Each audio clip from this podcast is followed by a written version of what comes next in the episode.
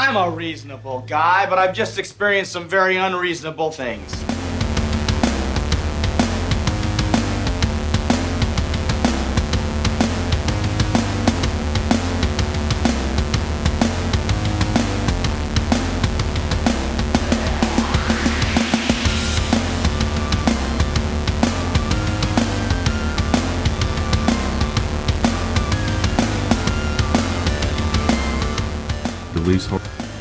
So I sent you a message the other day and you didn't respond to it in typical Josh fashion because that's what you do. You know, you you don't respond to me sometimes. Wait, was it a message directed to me or It was group? it, it was me, you, and Daniel. It- hell, it may have been the one uh, with me, you, and Mitchell and Daniel. But I was telling you about the Sandman on Netflix. oh, I did respond to that. What'd you say? I said started, finished, loved it, didn't watch it. See, I thought, okay, I didn't know that was in response to that. I thought that was you doing like that shit you see on Twitter where it's like, you know, and so I thought you were asking me for a movie I started, a movie I finished, a movie I loved, a movie that whatever. And I was like, well, I started Avatar and fell asleep. You did respond like that, yes. I do not know anything that happens on Twitter. I'm not on Twitter. I don't. I don't. I don't know anything. That, Yeah, well, they do a lot of things like that. They'll be like, you know, what was your what was your first movie, your last movie, your favorite movie, your worst movie, and so that's what I thought you were doing. And so it's like, well, I've seen a lot of movies. Like, I could just literally pick any movie and be like, yeah, I finished this movie. no, no, no. This was just a fuck around for the Sandman because I. I have not watched any TV series based on a graphic novel, um, unless you want to count. And I, I guess Walking Dead doesn't count. And I'm not a Walking Dead fan, and whatever. But I haven't seen American Gods. I haven't seen Preacher. I haven't watched I- any of those either. No, and I and and look, Sandman is one of those shows. Well, I'm gonna tell you why I watched Sandman, or why I started it. A guy I work with, who's he's I think about 38, but he's a big comic guy, and apparently has thousands of comics. He said Sandman was his favorite comic of all time, and so I was like, "Oh, well, did you watch the show on Netflix?" And he's like, "Yes, I loved it." I'm like, "Okay." that's uh, that's high praise. That's Yeah, high it's like, praise. you're telling me this is your favorite comic of all time, and you love the show, Yeah. even with like, and I'd read about some changes. Like the changes won't affect me because I never read the comic. But yeah, I watched, I- why would you give a fuck? Yeah. yeah, but I did watch the first two episodes, and I'm like, yeah, this is pretty cool. I like this, and yeah, so I'm gonna finish watching it. Have you Have you read any Neil Gaiman? Um, I read most of American Gods. Okay, I've got I got volume one on like a hard hardback that we that we found like randomly at like this um what we call in Sweden uh loppis where people are just selling their shit on you know it's like a garage sale. But That's exactly what I was about to say. You know, dude, I wish I could find a good garage sale. dude it's it's so big here but um it is rare Th- this it's funny because side tangent when i bought american gods i also bought and this wasn't for me i was going to gift it to daniel and i still have it and it's still in like not mint condition but So if Daniel hears Really this good. episode, it'll be a surprise.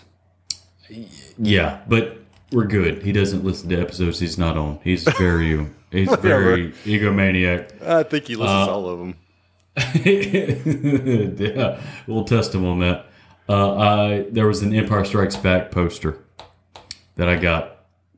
Same person selling it, and I saw the American Gods, and I got it, and I haven't read it yet. It's only volume one, but uh, yeah, it's called Loppis. That's what you call it in uh, Wait a minute. Swedish. Daniel's getting presents and I don't get any presents. What the fuck? Well, I th- I thought of Daniel when I saw Empire Strikes Back because he's.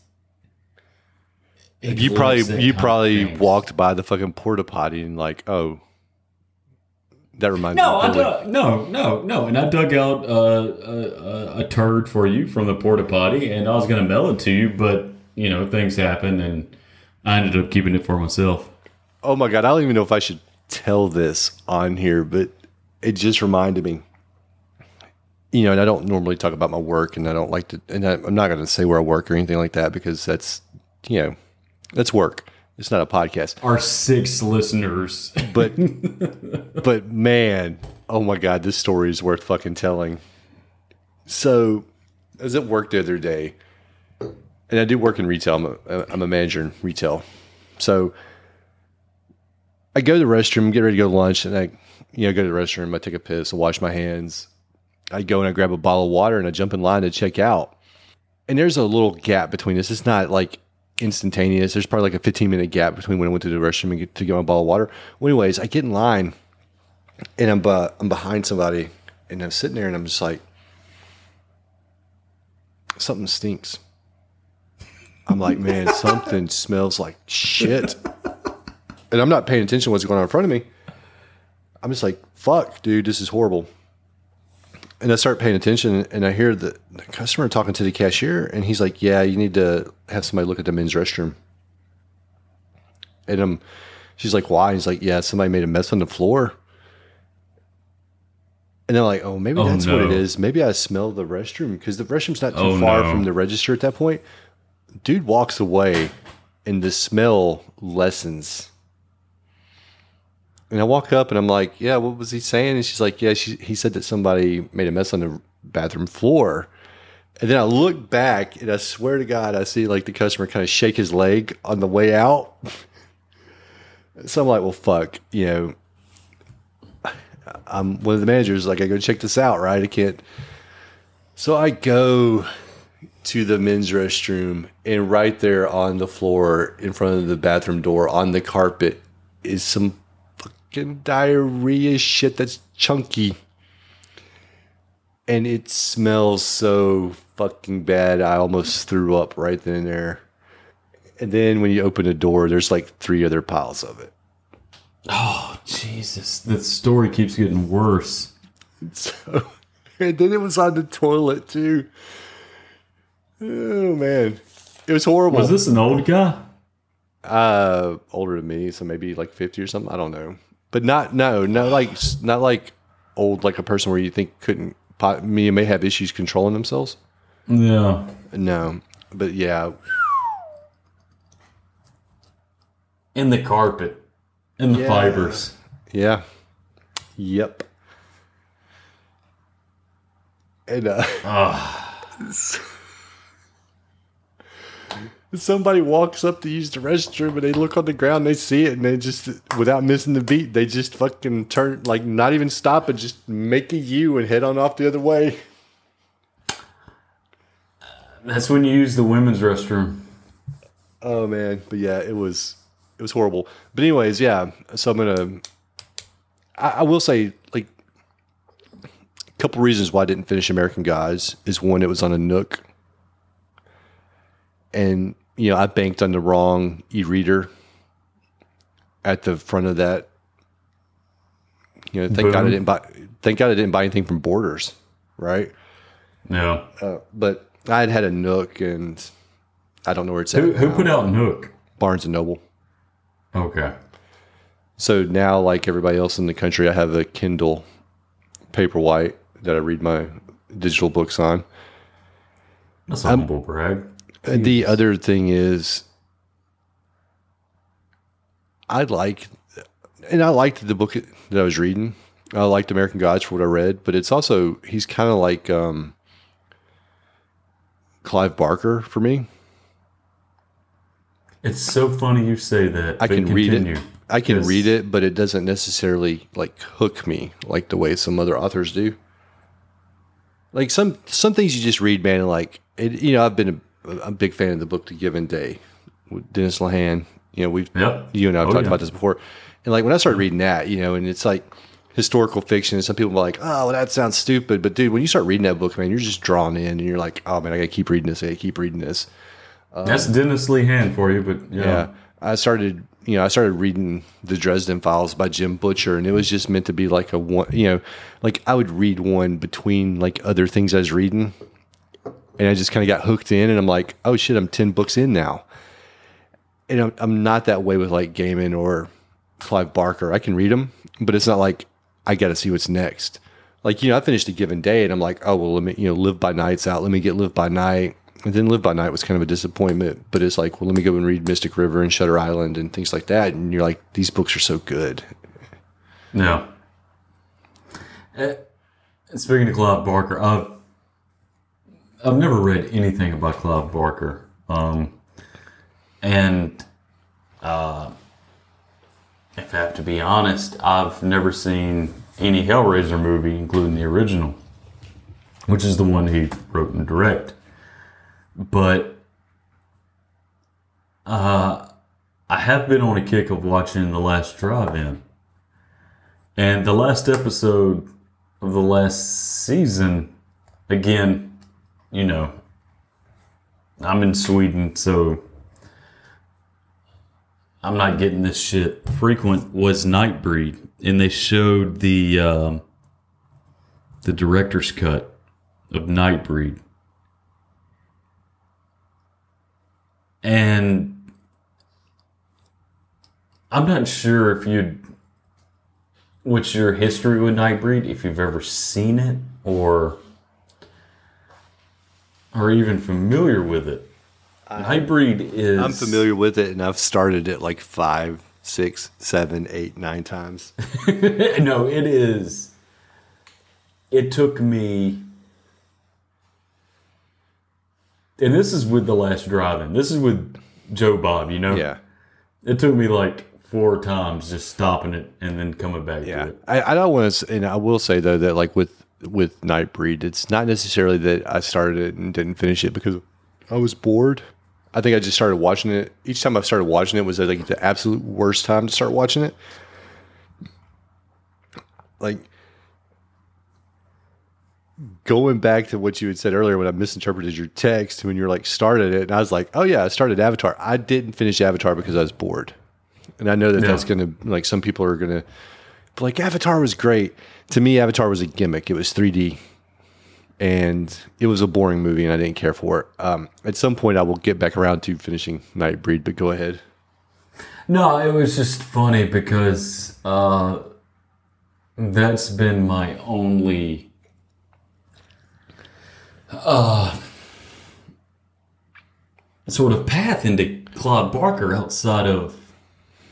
I think I'd seen Lord of Illusion in the theater when it was out in the theater in '95. You know, Yeah. it's got Bakula. Um, but yeah, Nightbreed is it's God, I wouldn't even know how to rate Nightbreed, honestly. Even seeing the director's cut, even seeing his vision, because it's so.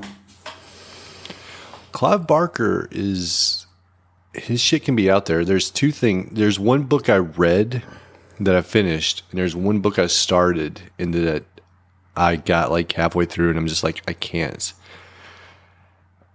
And the first book was called The Thief of Always, which I think was actually meant to be like a children's book, but it, it's like time vampires or something like that.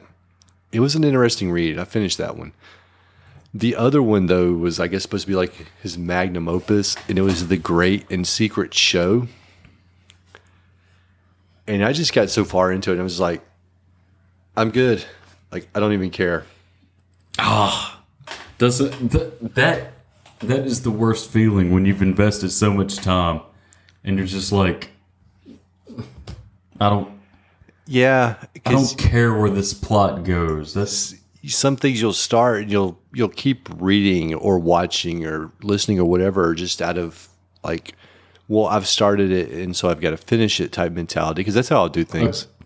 a completionist mentality. with books anyways like video game you know me with video games man i'll get like 70% through and be like i'm good i don't need to see the ending i've Yeah. done what i need to do i can see where this is going But with books, it's different. I'll generally, if I start reading one, I'll finish it.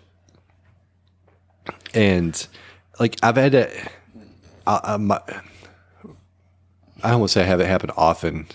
I'll say one of the worst experiences I had with books, though, was um, the Inheritance cycle, which was supposed to be a trilogy, which was Christopher Paolini. Y- Did you ever watch that movie Eragon? No. All right, because I, I figured you hadn't read the book. Somebody that I used to work with kept telling me to read Eragon. He's like, "Oh man, Eragon's good." This kid. He wrote it when he's like sixteen or seventeen, you know. But it's fantasy. You'll enjoy it. And I read it, and I'm like, "This book's horrible." Like, I mean, this this sucks. And I know we've talked about it before because I told you my problems with it, where I felt like it was just, it was like the plot of Star Wars, but told in fantasy mm-hmm. but and not as good.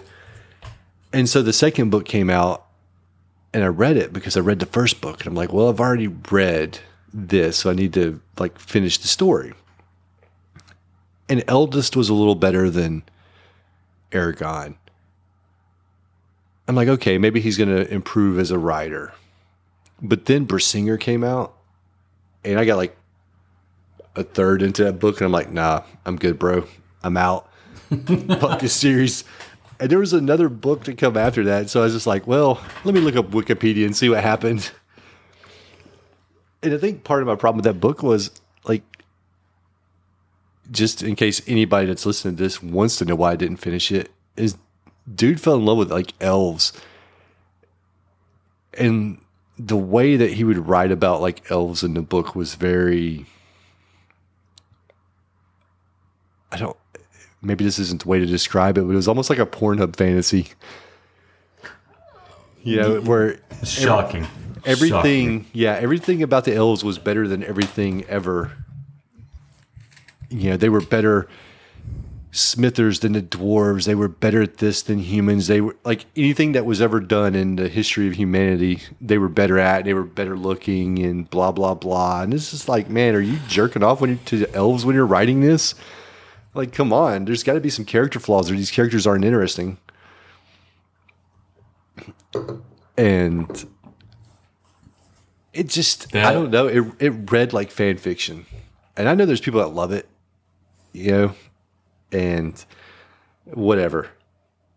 I'll die on this hill. Those books sucked. Yeah, well, he shouldn't give a shit. He made his money. And then you, but you've spent at this point like two and a third books worth of your life reading this trash. Oh. You know, embarrassingly enough, like there's a couple of books in my past that there's one book in particular that I have started and not for any reason that can be placed at the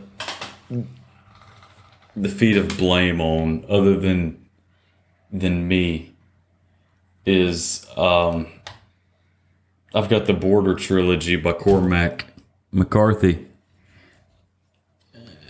that I got for my birthday like years ago and I've read Cormac you've read Cormac you know uh I think I've read three Cormac novels and this one Which three have you read? I've read The Road, No Country, and uh, Cities of the Plain. Okay, I've read uh, The Road. I didn't finish No Country for Old Men because it was just like the movie. Uh, there were slight differences, but Slight, yeah, it- very, very slight. Very- but it was also yeah. written as a screenplay. Well, Chigurh and um, Llewellyn actually kind of meet, if I remember correctly. Uh, but yeah, and Cities of the Plain was really good, and it's a part of the Border trilogy. And I just, for whatever reason, like, and it's not that the story's bad. Like, I've gotten deep enough into it. I just, I give up on it, which is not for in my mind. It's not like a Cormac problem. That's a Josh problem. Isn't like all the pretty horses though supposed to be almost kind of like a more romantic? I don't mean like romance novel, but romantic. Because like when you read Uh, the road, the road is bleak. Yeah, the road's bleak. No country's bleak. Uh, Cities of the Plain sort of takes that route. Uh, it's ultimately, um, if I remember correctly, it's been 15 years since I read it. Uh, it's more of a love story. And I think uh, All the Pretty Horses is a part of the Border trilogy. Yeah, it's the first one I think. Yeah, okay, then that's the one that. Um, yeah, So because I think it's that Cities of the Plain and Blood Meridian. No, Blood Uh, Meridian is not. I'm- Blood Meridian is not one of them. Okay, then what is it? Because I was about to say, because it's funny you bring up Cormac McCarthy, because I just within like the last, I think, two weeks purchased Blood Meridian and started it. Blood Meridian isn't a book that you can read if you're like slightly tired. I don't know if you've read Blood Meridian yet, but the way that McCarthy writes that book, it's it's a tough read. Like you really have to like be focused and kind of stay on top of things. And I think each time I pick it up, I've probably slept like five hours the night before, and so I'm just find myself struggling and having to reread sections. So the story's good, but I'm just I'm having a hard time because I keep trying to read it while I'm tired, and and that's never the way to read anything. But I keep fucking that up. So, but yeah, as far as the Border trilogy though, I, I pulled it up, and it's it's all the pretty horses, the crossing, and cities of the plain. Crossing. Okay, yeah. The crossing. Yeah. Okay. I I, I was con- I was wrong. I thought Blood Meridian was, but yeah, Cormac. He's got a very specific style. Supposedly, Blood Meridian is the great American novel. Cormac has a has a couple of those under his belt that people have said. Now, uh, who am I to argue? I've I've enjoyed quite a few of his books, but the funny story with uh, Cormac, and I was thinking about it the other day, and you know, I tend to live my life in shame. Quarter of a mile at a time. According- yes, yes. To her, like, like, I, I don't, I don't bask in the good experiences of life. I like to dwell on my embarrassing moments. And one of the ones here recently, and I want to say like in the in the past decade, that I'm just like, ugh, Josh, you fucking you're such a dork. Uh, me and Daniel, uh, uh, the guy from this podcast, Daniel Sanders, we went to Nashville to see a Chadwick Stokes uh, concert, and um, and it's so funny. It's so funny because I would not even think about this. Normally, I would fuck with you and give you shit about me not going, but I'm pretty sure y'all invited me and I had to work. Oh, I'm sure you were invited, and you know, Sean, our buddy Sean, our ex buddy, I I still love him. I hope he's doing okay. Sean was supposed to go. Sean Soriano. Oh yeah, no, yeah, because we went to Pearl Jam, dude. Yeah. Sean was fun.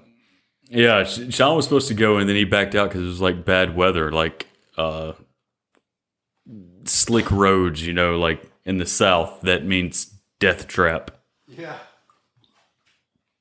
And so we we go to this concert and like I said, I wouldn't remember it now if I didn't become such a huge huge fan of this band.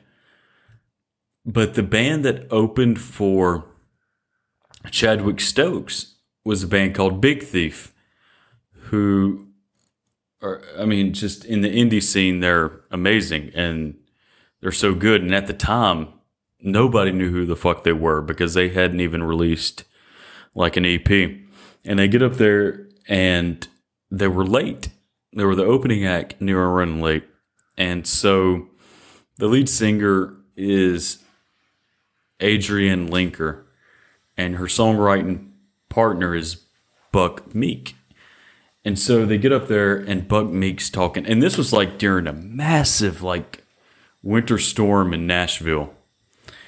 Um, there was just ice all over the roads, and and if you're not familiar with the southern parts of if you're not familiar with below the Mason Dixon line in in America, when it gets ice on the roads, motherfuckers pull over. They ain't fucking with that shit.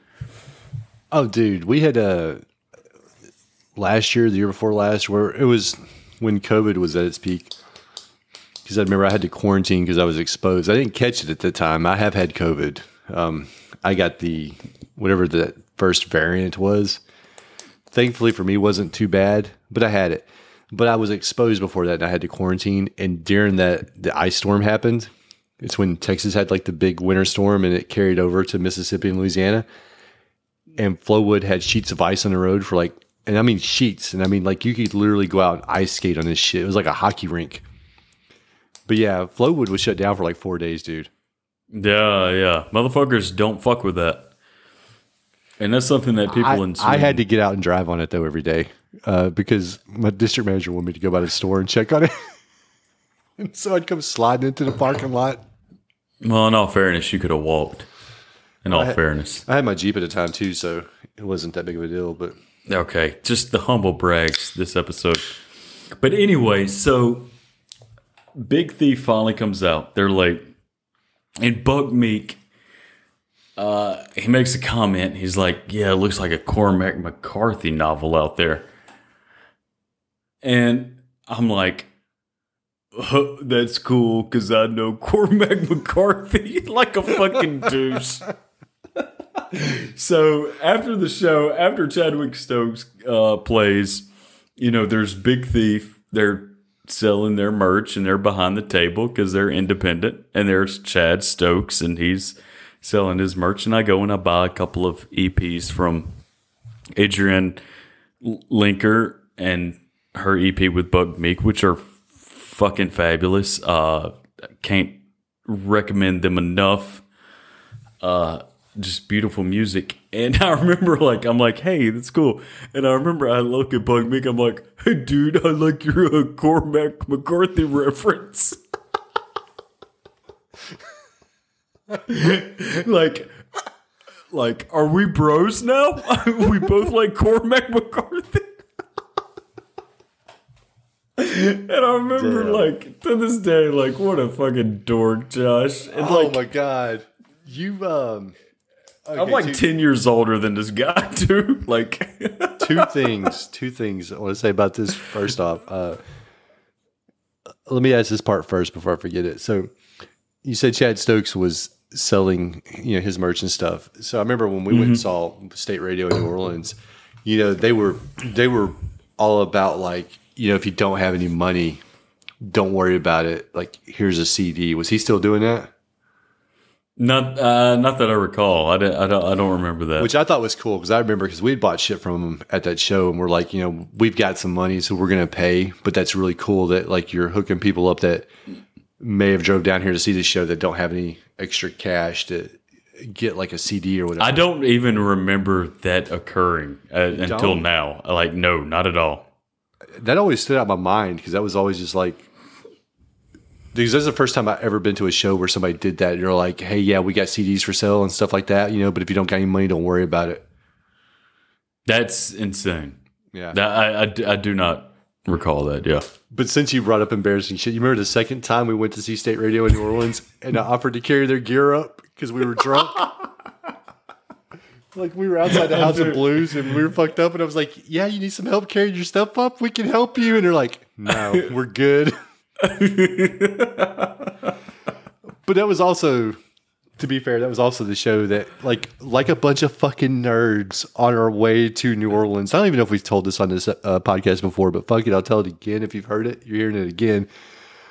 On our way down to see State Radio, and I think it was um, 2000. It was either 2017 or 2018. No, not 17 or 18. 2007 or eight, 2000, seven, or eight. 2007 or 2008. We're all in fucking Michael's van. It's me, Yeah. you, Daniel, Courtney, and Michael. And like a bunch of fucking nerds, we're like, man, in case they ask us if we have any requests, we should all have a song ready to go. And so we're we all like and let's like let's make sure we don't ask for the same song. So we all get our songs and we're discussing it with each other. You know, each one of us, all five of us, have a different song. And when I'm over there offering to carry up their fucking gear, they're like, "Hey, y'all got any requests?" Because I think it was Chad Stokes. He's like, "Y'all got any requests?" And we're like, "What?" And it's like, This is our moment. yeah, our planning has come. It's going to pay off. It's like this is what we've been waiting for our, entire life of this three hour trip down here. And yeah, we gave him like five songs, man. And I remember because I requested State Inspector, which is if you've ever like played PlayStation, well, you know it already. But like my screen name on PlayStation and other platforms is State Inspector, and that's where it come from was that song. And they're like, well, which version do you want? And I'm like, it doesn't matter. And they're like, all right, man, cool. And then everybody gave their songs, and they played every one of the songs that we requested. Oh, I mean, Jesus Christ. Uh, look, uh, I guess, you know, if you're going to title this episode anything, you can title it fucking Black Phone. But yeah, let's just go off on a tangent on Chad Stokes because um, he he's been a favorite artist of ours. And I say ours, it's it's almost like ownership amongst our friend group, which is a beautiful thing if you ever have that. Uh, to where all your friends sort of gravitate to this one artist. And Chad Stokes, you know, even more so than Pearl Jam, is our artist. When I say our, I mean mine, Bone, Daniel, our late friend, uh, Rest Easy, Michael, Aaron, Drew, and it, it, it, he's been that artist for us. And I remember that at that Nashville show, God bless Daniel, uh, you could pay some money to have a meet and greet and with Chad Stokes at the end of the show.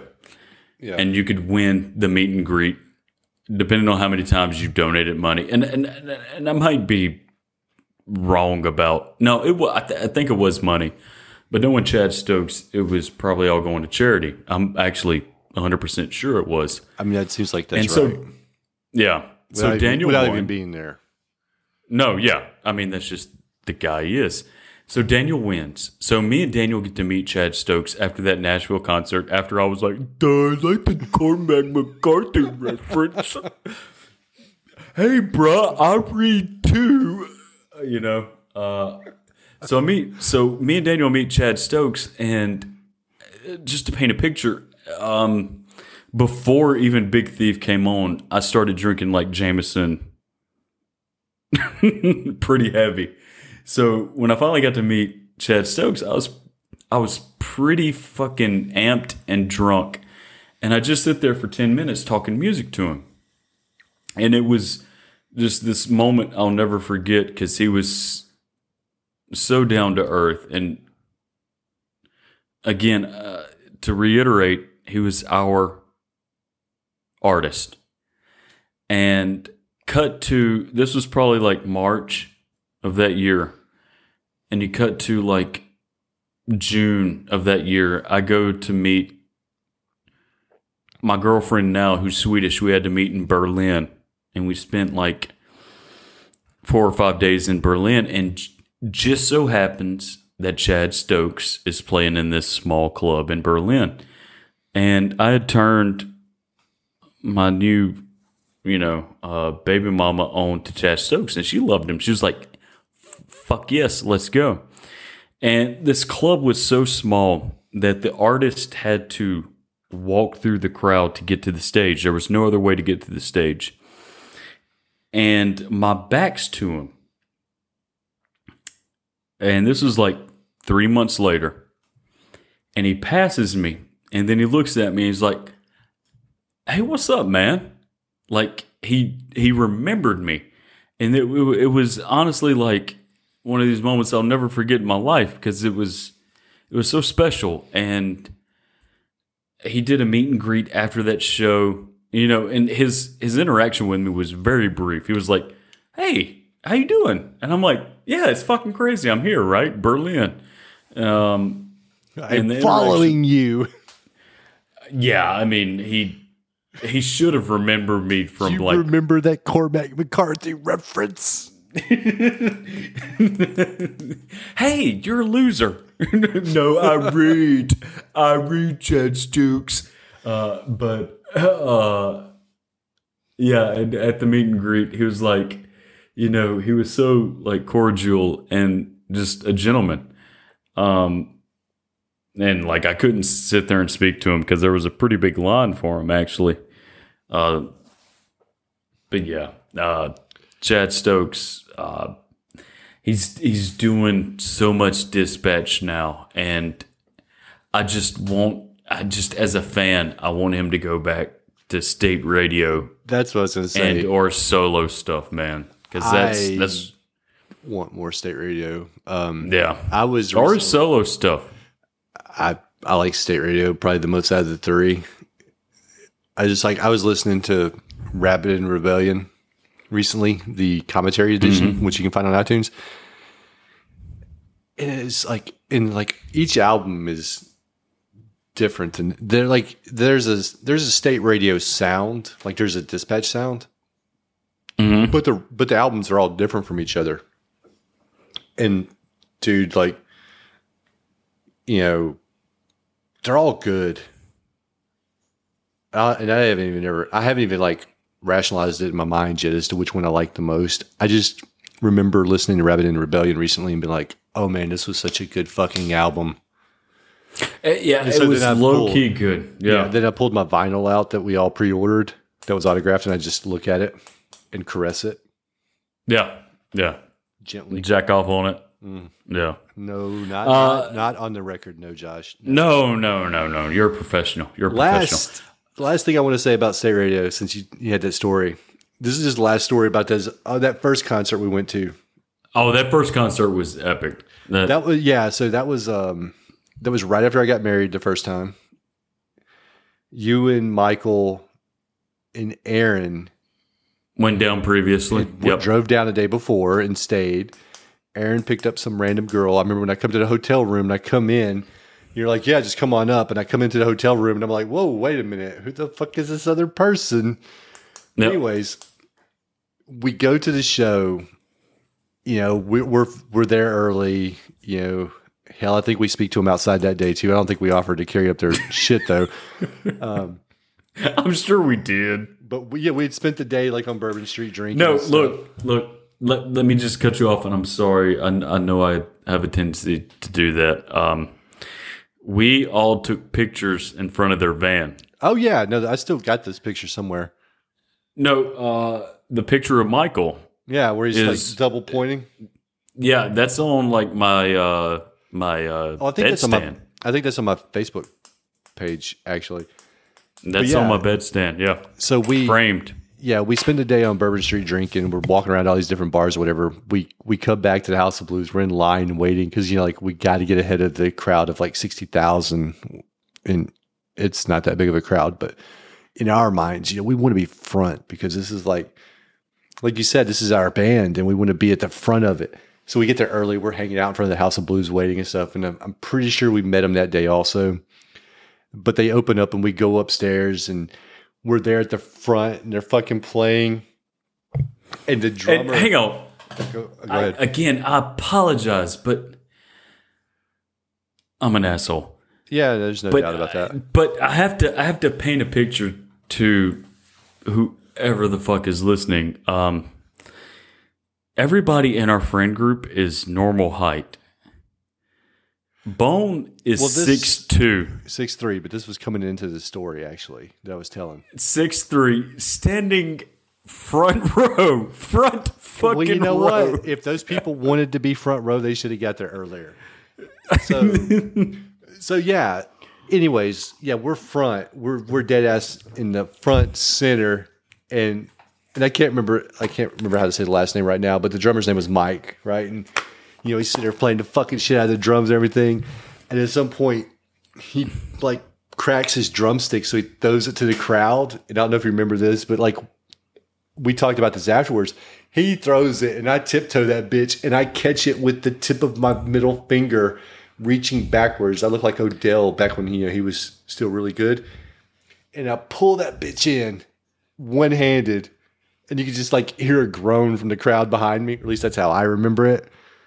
And then like after the show, they're they're at their table and they're selling the merchandise, and this is when they're like, "Yeah, you can get free shit. Like we just want you, like we want to help people out that maybe not have the money." And we're like, "That's cool. We got money. We'll pay for it." I was like, "Can you uh, sign my drumstick? Can you guys sign my drumstick?" And they're like, "Yeah." And I remember this because the drummer's like, he's like, "I like your shirt. I was wearing the Marvel Zombie shirt, which I've held on to this because of that compliment." But I had a Marvel Zombie shirt on. He's like, yeah. He's like, I saw your shirt, dude. He was like in the front row, and it's like I was sitting there trying to like see all the different characters on there. He's like, I saw it when you caught that drumstick. I thought I threw it pretty high, but you just reached up and snatched it out of the air. That's so cool, man. And then I That's stole the set cool. list, Eh, which the set the set list I have framed. It's in our because the other part of this is, and I guess before I tell about the set list, there was two set lists. There was one that was taped to the stage. That I think that Daniel like run up on the stage and grabbed after the show was over, like was like a fucking ninja. Just climbed up there as smooth as could be, snatched this set list, and another one was on like this uh, where they, I guess, the soundboard or the mixer, and I reached over and I grabbed it. But we took a picture, and it was me, you, Michael, Daniel. Oh yeah, it's, it's a fabulous picture. you should post it to the uh, very uh, I, I Instagram. can I can put it on the Instagram. And it was supposed to have Aaron in it, but Aaron was off with this girl that he had met, and like, Homeless chick. they were apparently in the process of falling in love, and she was talking about coming back to Mississippi with him, and he was nowhere to be found. So we took we all took this picture, and it actually has the Marvel Zombie shirt in it. But and I'm looking at it now because it's on my wall. So it was Courtney, then it was Chad Stokes, then it was me, then it was you, then it was the drummer, then it was Daniel, then it was the uh, bass player Chuck Fay, right? Yeah. Faye. Then it was Michael. And then nowhere to be seen was Aaron. And then years later, Aaron photoshopped himself leaning in to a copy of the picture. Which was And he was so much bigger than everybody else in the picture. So it was, yeah, props to Aaron for photoshopping it, but it was it was he should have been in the quite funny. No, he but he would have messed up. It was pretty symmetrical the way it was. Like it's a. It was so symmetrical. I don't like to, you know, just say things were perfect, but that was pretty much the perfect picture. It was. It and it captured a, a moment um in our lives that you know you know I I you know it's hard not to look back at the past and sort of Let me let me tell you what the set list was that night, in case you don't remember, because I I'm looking at it. So it, oh please it was democracy and kind. just pull it off the wall because I can barely hear you. Pull it off the wall. It'd be hard to get back up there. Democracy in kind, Russian, Yeah. Guantanamo, uh, waitress, calling all crows, state inspector, held up by the wires, man in the hall. Um,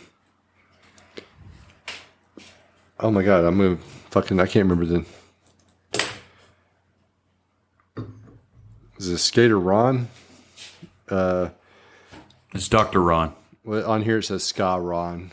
That's why it said Skater. Yeah, it's the ska version of Dr. Ron. PTOP. I'm just drawing a blank all of a sudden. PTOP? Mm-hmm. Power to the people? It may be. No. I don't know. PTOP? It may be it. Then Arsenic and Clover, CIA, Gang of Thieves, Gunship, and then Camilo. And you know what? I mean, for anybody who who's listening to this podcast who who isn't familiar with State Radio, I I highly encourage. That's a pretty Everyone. solid fucking set list, too.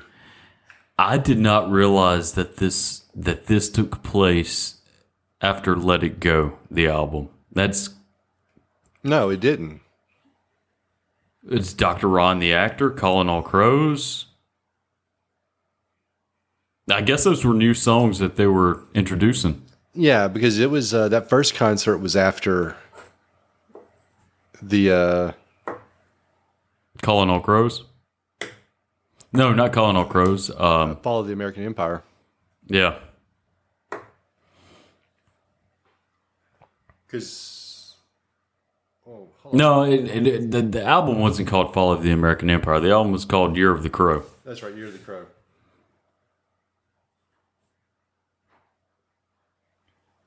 But they, I know they like to play other songs that they were working on.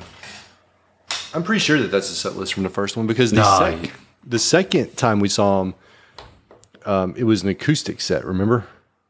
Yes, because uh, One of them was sick. yeah, And that's when we had all of our requests. And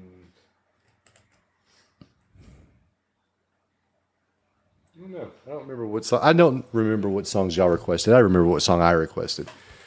Anyway, I, I, knowing me, I probably requested Keepsake. Yeah. But they were both kick ass shows, and it was a great time. And if you can li- go see a Chadwick Stokes show, I would recommend it. And Chadwick Stokes, if you listen to this podcast by chance, um, we would love a new. Zero chance, but We'd love a new state radio. Anything, If you, just a but song. honestly, if, if if you feel the need to just, you know, if you're not familiar with Dispatch, check out Dispatch. if Chadwick Stokes, if you're listening to this podcast and you need us to carry your gear for you, let us Oh, know. fucking free of charge, babe. We'll we'll carry your your guitars and your amplifiers, and we'll talk about Cormac McCarthy. Did you read? I, I know how to read. Uh, speaking So- of reading, Yeah, I was gonna say. Speaking of reading, have you ever read any Joe Hill? fuck no, and I'm not gonna now. Okay, I've read. Most Have you? Of, I've read most of Nosferatu. Um, I can't remember why I didn't finish. It wasn't that I hated the book. I th- oh, I know what it was. I was actually had it from the library, and I I had to take it back, and I just didn't recheck it out. I've read a decent amount of Stephen King, which is Joe Hill's daddy. yeah, okay, okay. So let's okay. Let's start with Joe Hill. Let's start with Stephen King. Um, You don't. how much you don't Joe- read anything that's not Cormac McCarthy. So you've probably never read Stephen Joe Hill. I don't read the internet unless Cormac McCarthy wrote the fucking article. It, it's Cormac or McCarthy or bust for me. Okay. No, but okay. Uh, in all seriousness, uh, have you read? What have you read by Joe Hill? Because this was a short story. Um, I actually, I don't know that I've actually. No, I just started Nosferatu. I think that's it. Um, and once again, I don't think it's anything against him as much as I have read a decent amount of Stephen King, and it's almost like comfort food in a way, maybe as far as reading. I haven't read anything recently, but I'd read uh, Mr. Mercedes. I'd read. Well, hold on. I, I have to pull up like a list of books to be able to tell you what I read. Let me see. Uh, do do do do do. Get out of my way, Scott Derrickson. We'll talk about you in a minute. Ethan Hawke. I here we go. Here we go.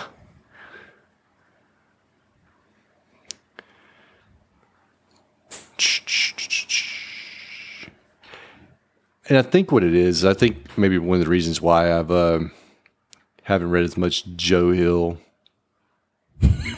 You put a lot of stank on that. I like Joe Hill. I like. I know people are going to be like, oh, you know, Stephen King or whatever. Some people like him, some people don't. I like the way that um, he writes. I like the way he builds his characters. Uh, the endings, like that's a very valid, you know, point. Like his endings kind of suck sometimes. But recently, I've read. Hold on, these are sc- goddamn. Wikipedia's being a bitch. Okay, here we go. I've read Joyland, Doctor Sleep, Mister Mercedes, Revival, The Outsider. So instead of reading Joy or not Joy, instead of reading Joe Hill, I read those books. I read Under the Dome, which I really liked. I, I really enjoyed Under the Dome up until the end. But there's this, I don't know, for whatever reason, I just haven't read Joe Hill. Like I said, I started Nosferatu and then I quit reading Nosferatu.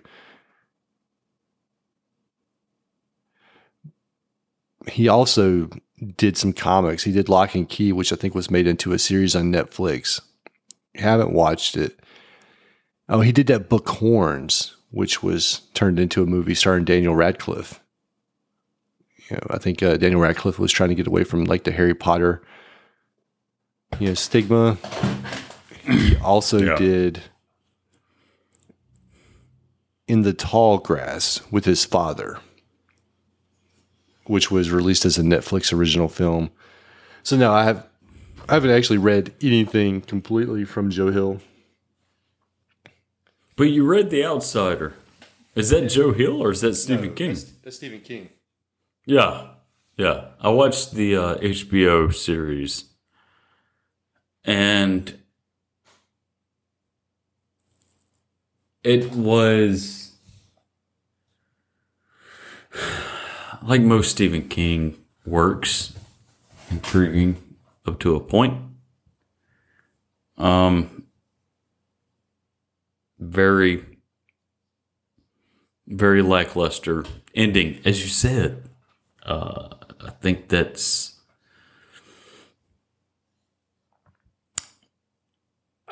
I haven't read. I've only read one Stephen King novel, and, I, and I'm sure I've discussed it on this podcast. Because anytime I read something, I have to be like, "Duh, I read it." Duh. Uh, but it was The Stand.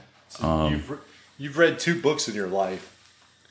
I've only read two. You've read The Stand, and you've you've read an unnamed Cormac McCarthy novel. which I'm assuming uh, he was referring to the road. I'm assuming, but I do not know. Uh, I love your Cormac McCarthy reference. I don't even know what it is, but yeah, Joe Hill though, son of Stephen King. Stephen King, a pretty famous writer. Most people have heard of him. Um, all right, yeah, You know, and this isn't a knock on Joe Hill at all. I, and I don't mean it to sound, and it may sound that way when I say it, but Stephen King. you're off to a bad start. I know. Stephen King's other pen name is probably more famous than Joe Hill. He picked the most goddamn. I mean, what is his Christian name? I don't. I don't know. Probably. Probably Joseph Joe King. Hillstrom King. Okay, so it's Joe King. It's Joe King. And he picked Joe Hill from the middle name. Okay. Well, I could probably see why, seeing how. Um, well, I'd probably. I don't know. I maybe would have went with Hillstrom. That's a cooler sounding name. yeah. Yeah. I mean, look, I get you- him. I get. Go I get him not wanting to follow in his. well, no, I mean, you can't. tall. You can't have your fucking pen name be Joe King, and then people say it fast and it's joking. Yeah, which was what this movie is. Fuck you. Um, but yeah, Richard Bachman, probably more famous than Joe Hill. Yeah, and you know,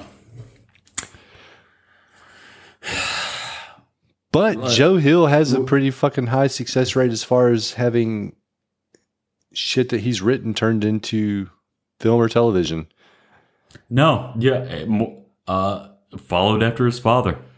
I mean, like, I mean, outside of the Dollar Babies, which you know Stephen King was famous for, Joe Hill. I mean, he gets his money off of um, well, let's see. turning this shit into ad- adaptations. He's he's not as prolific as his father though. He doesn't write as fast. Like you know, Stephen King just be cranking shit out left and right. Joe Hill's bibliography isn't that deep, but yeah, In the Tall Grass was made into a Netflix movie. Horns was made into a movie. Nosferatu was made into a TV show. Uh, the Black Phone, which was based off a short story, Locke and Key was turned into a series on Netflix. I mean, yeah, he's uh and it looks like the, the black phone was off of uh 20th century ghost which was a collection of short stories Okay, good. Remind me never to read that. well since Okay. you've Okay, let's talk about about Scott Derrickson. Let's let's let's let's talk about Scott Derrickson. okay was supposed to do doctor strange in the multiverse of madness Apparently quit over.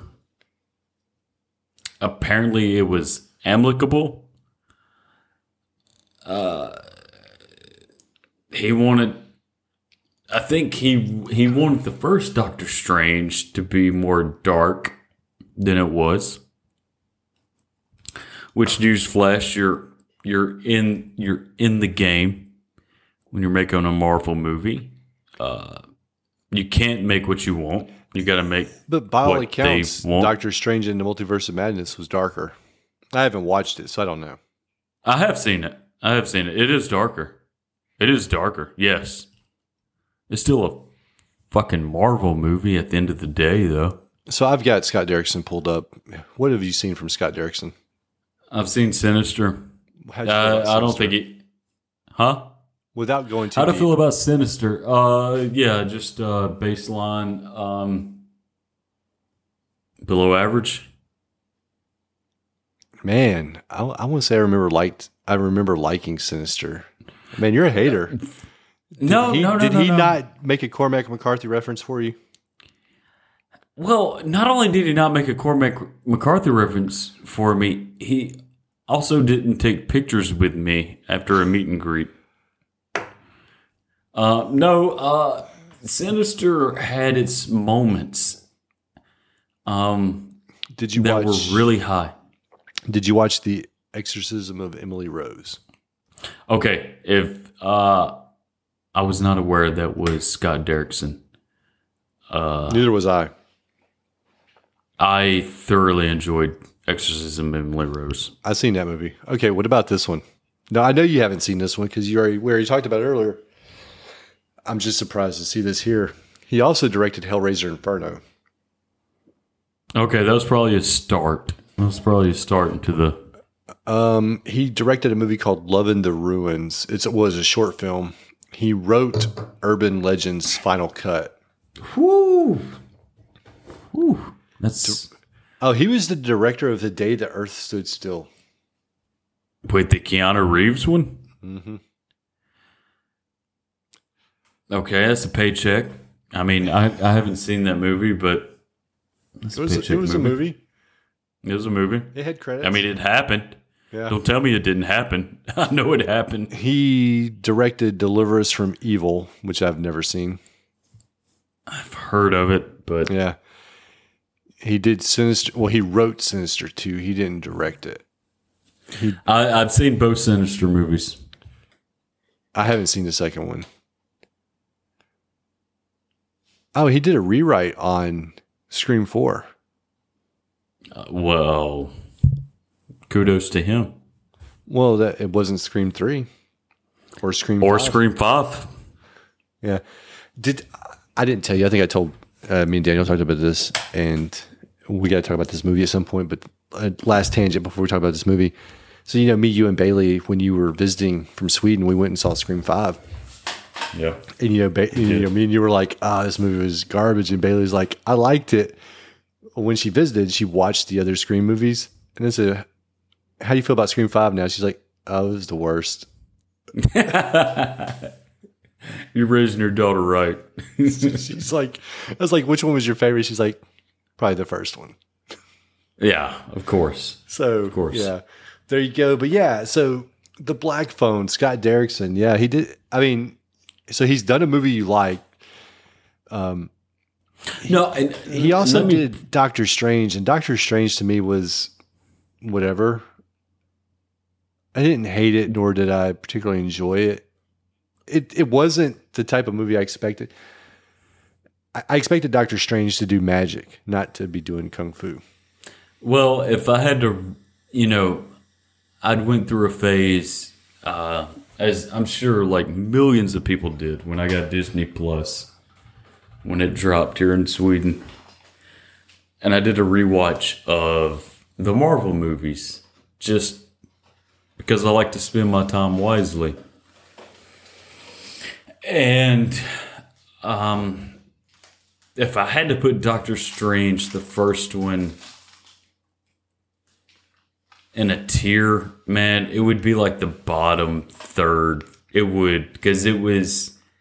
It reminded me so much of Batman Begins, um, and and also you had like these great actors, and it you know, I'm going to say this about the Black Phone as well. As soon as we talk talk about it, you have these great actors who just kind of go to waste, like Mads Mikkelsen, you know um who I don't know, but that I I don't blame any director for a, a success or failure on a Marvel movie because that's the machine. You're just in the machine at that point. Like you have no creative freedom, really. Um, so I don't even put that on him. But in terms of Sinister, there was a lot of elements of Sinister I loved. But the parts I didn't showed up in the Black Phone tremendously. Like, are- eh, unmistakably, like the weaker parts of Sinister sort of got illuminated with Black Phone for me.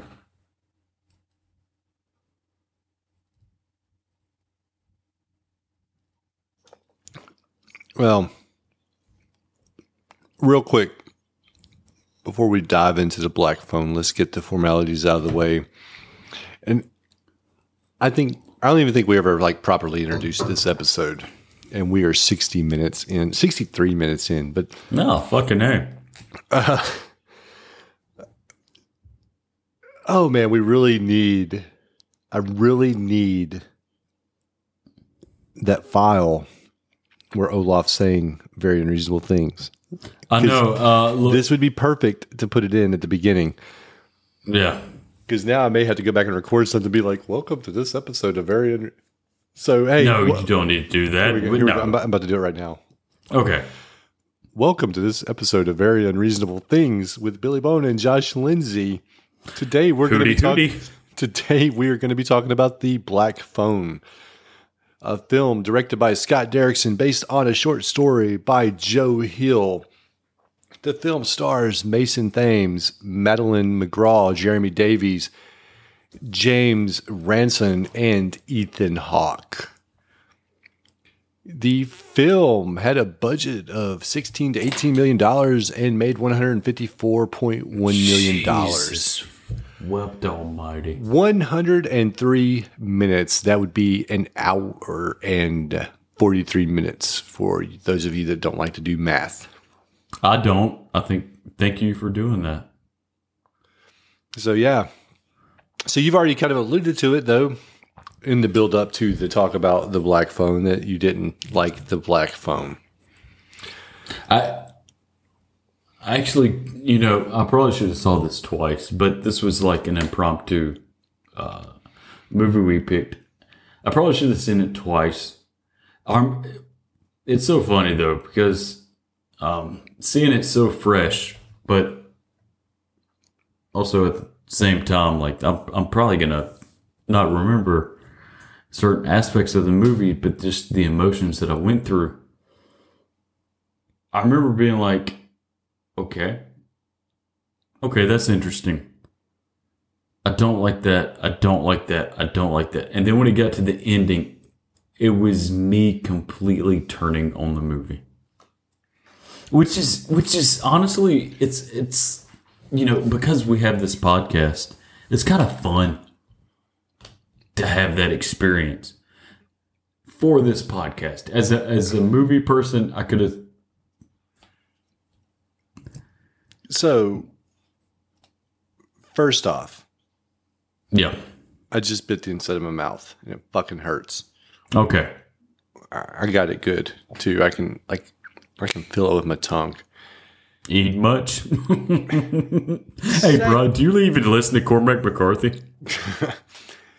Secondly, just admit it. You come into this movie prepared to hate it because I told you to No, watch no, it. no, no, no. Because no, I said, "Hey, no. watch this movie." You're like, No. "Fuck Billy." He suggested something, and immediately instead of the instead of going in with an open mind, you already had the movie graded at like three No, no, stars no, and no, was no, only no, going no. down from there. Look, Bone Bone is going to try to paint this picture that is not accurate. Bone has introduced me to stuff that I have gravitated to immensely.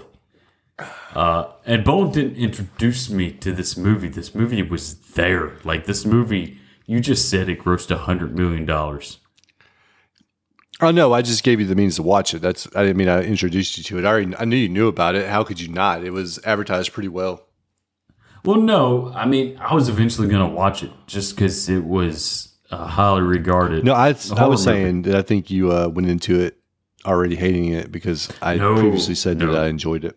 No, that's that's your um, self confidence coming out. No, no. There's there's been plenty of movies you recommended that I loved, and on the flip side, that I didn't dig. Uh,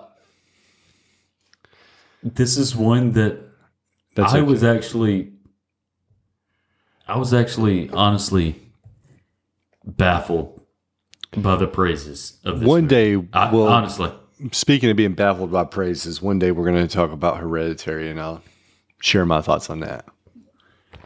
dude, I look. I'm not going to be offended by your opinion. No, It I'm not talking like about you're- I'm just talking about like uh, apparently that movie gets a lot of praise, and I'm just kind of like, uh, I- now granted, I still need to see Midsommar or Midsommar, or however you say. it. no, no, no, no, no. Let, let's go back to Hereditary, babe.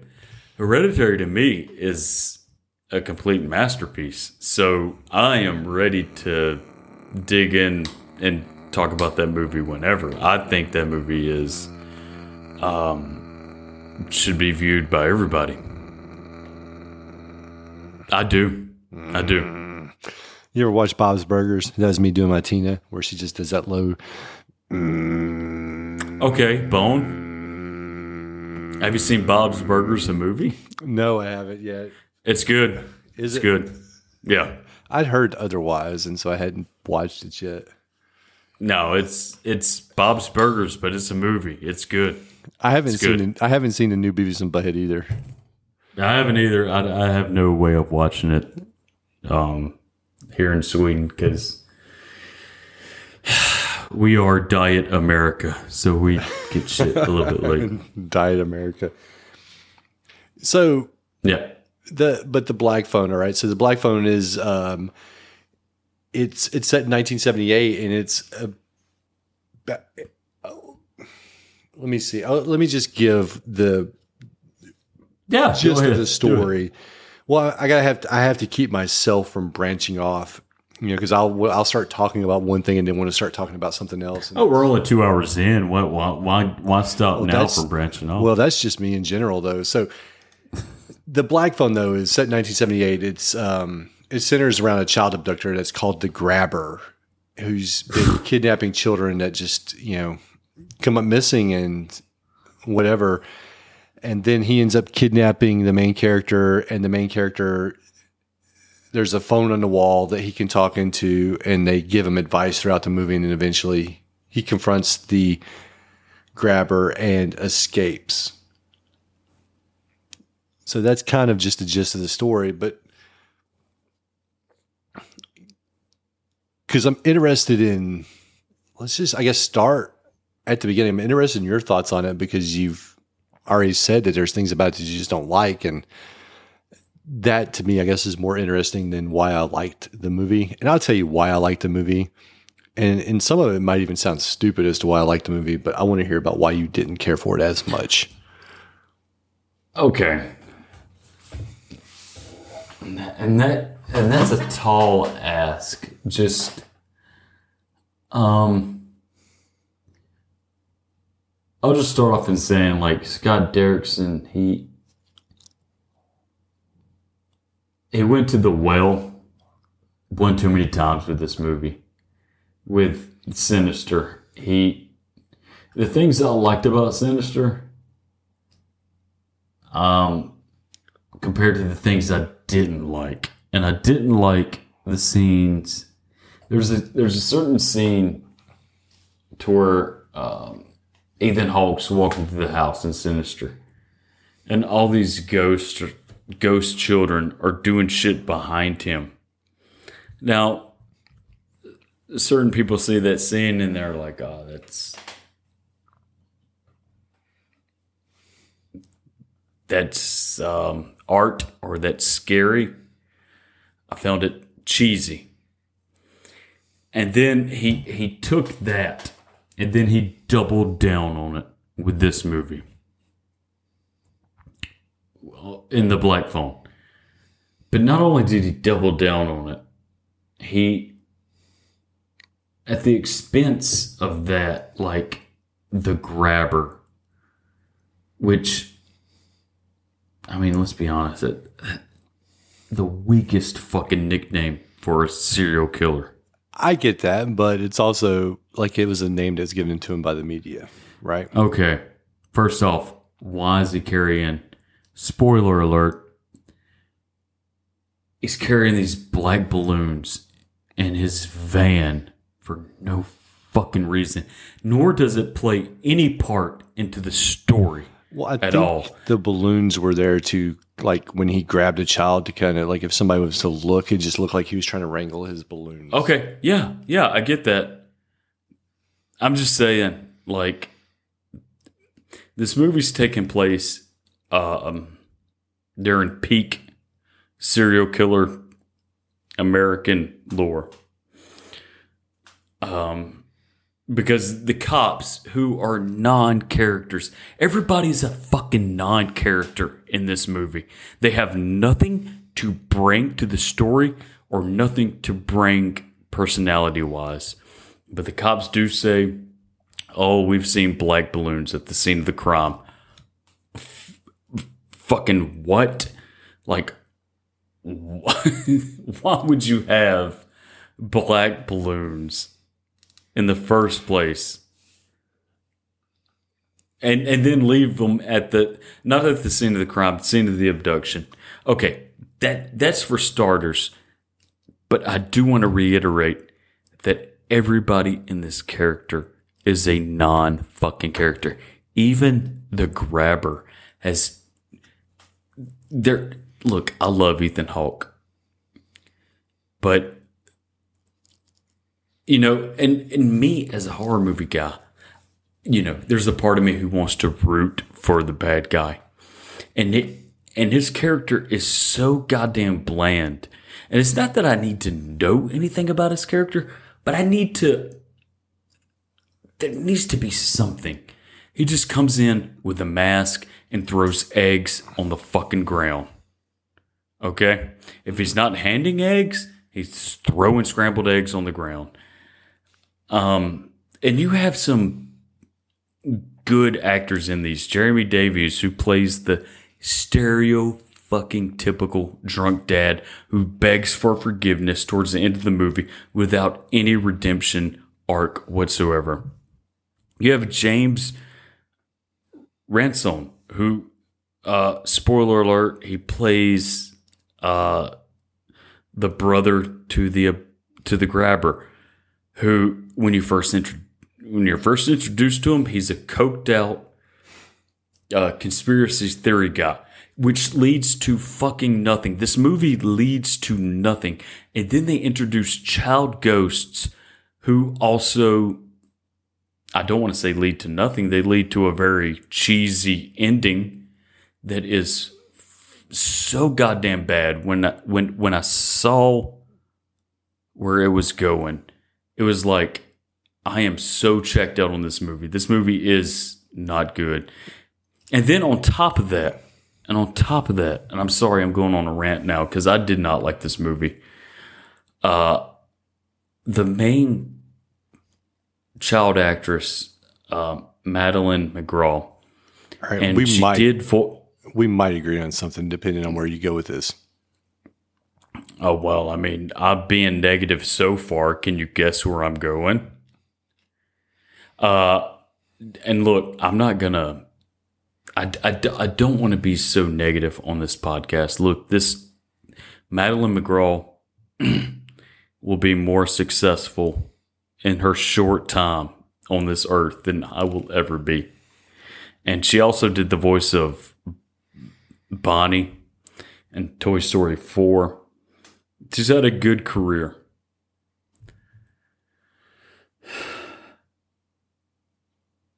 She was so goddamn bad in this movie. Um, I hate to talk shit about a child actor, but anytime she had to emote, it was rough.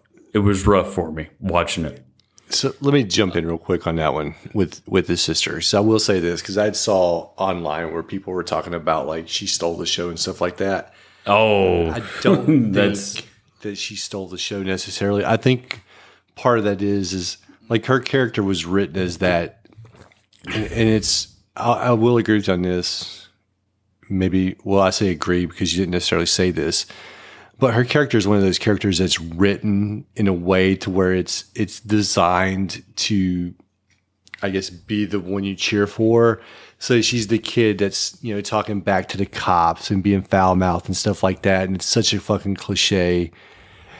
You know, and she's like, Oh, you fucking fart knockers, blah, blah, blah, blah, blah, and stuff like that. And it's and you're and everybody's like, Oh, well, she stole the show. No, like, no, that's just the way that character was written, and she was just written to be a smartass and to sass adults and stuff like that. I don't think that it was necessarily good acting as much as you're just easily hooked by a child, cursing. child cursing. at adults. Yeah, exactly. And I don't think it was necessarily a good character or like a good performance. Like now, when she was getting spanked by her, dad, I didn't believe crying. that. I, Yeah. I didn't.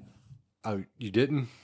No, I thought that was horrible. Well, I thought she showed more range there than she did when she was you know, I- cussing at the cops. Because, like I said, just cu- just like a child cussing to me, that's and it's like because I think even like the same thing happened in it, right? When they did uh, that, I think it was like uh, Finn, whatever his name is. He he was Yes. mouth in that movie, and you're like, oh, he stole the movie. Like a child cussing is what steals the movie for you. No, That's, but that's all it takes. I, but look, um, when Finn Wolfhard playing Richie in it, like we'll eventually get to it. I don't. Now I'm not talking about the rest of his portrayal. I'm just talking about the fact that like a child. No, cussing, but, that like, just seems that- to be all it takes. No, I. I believed Finn Wolfhard in that moment. Her, it was almost.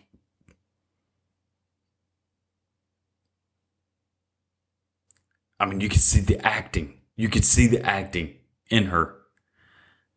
Uh, and again, I don't. I'm not trying to shit on a on a child actor. Again, like, and maybe it's just you know.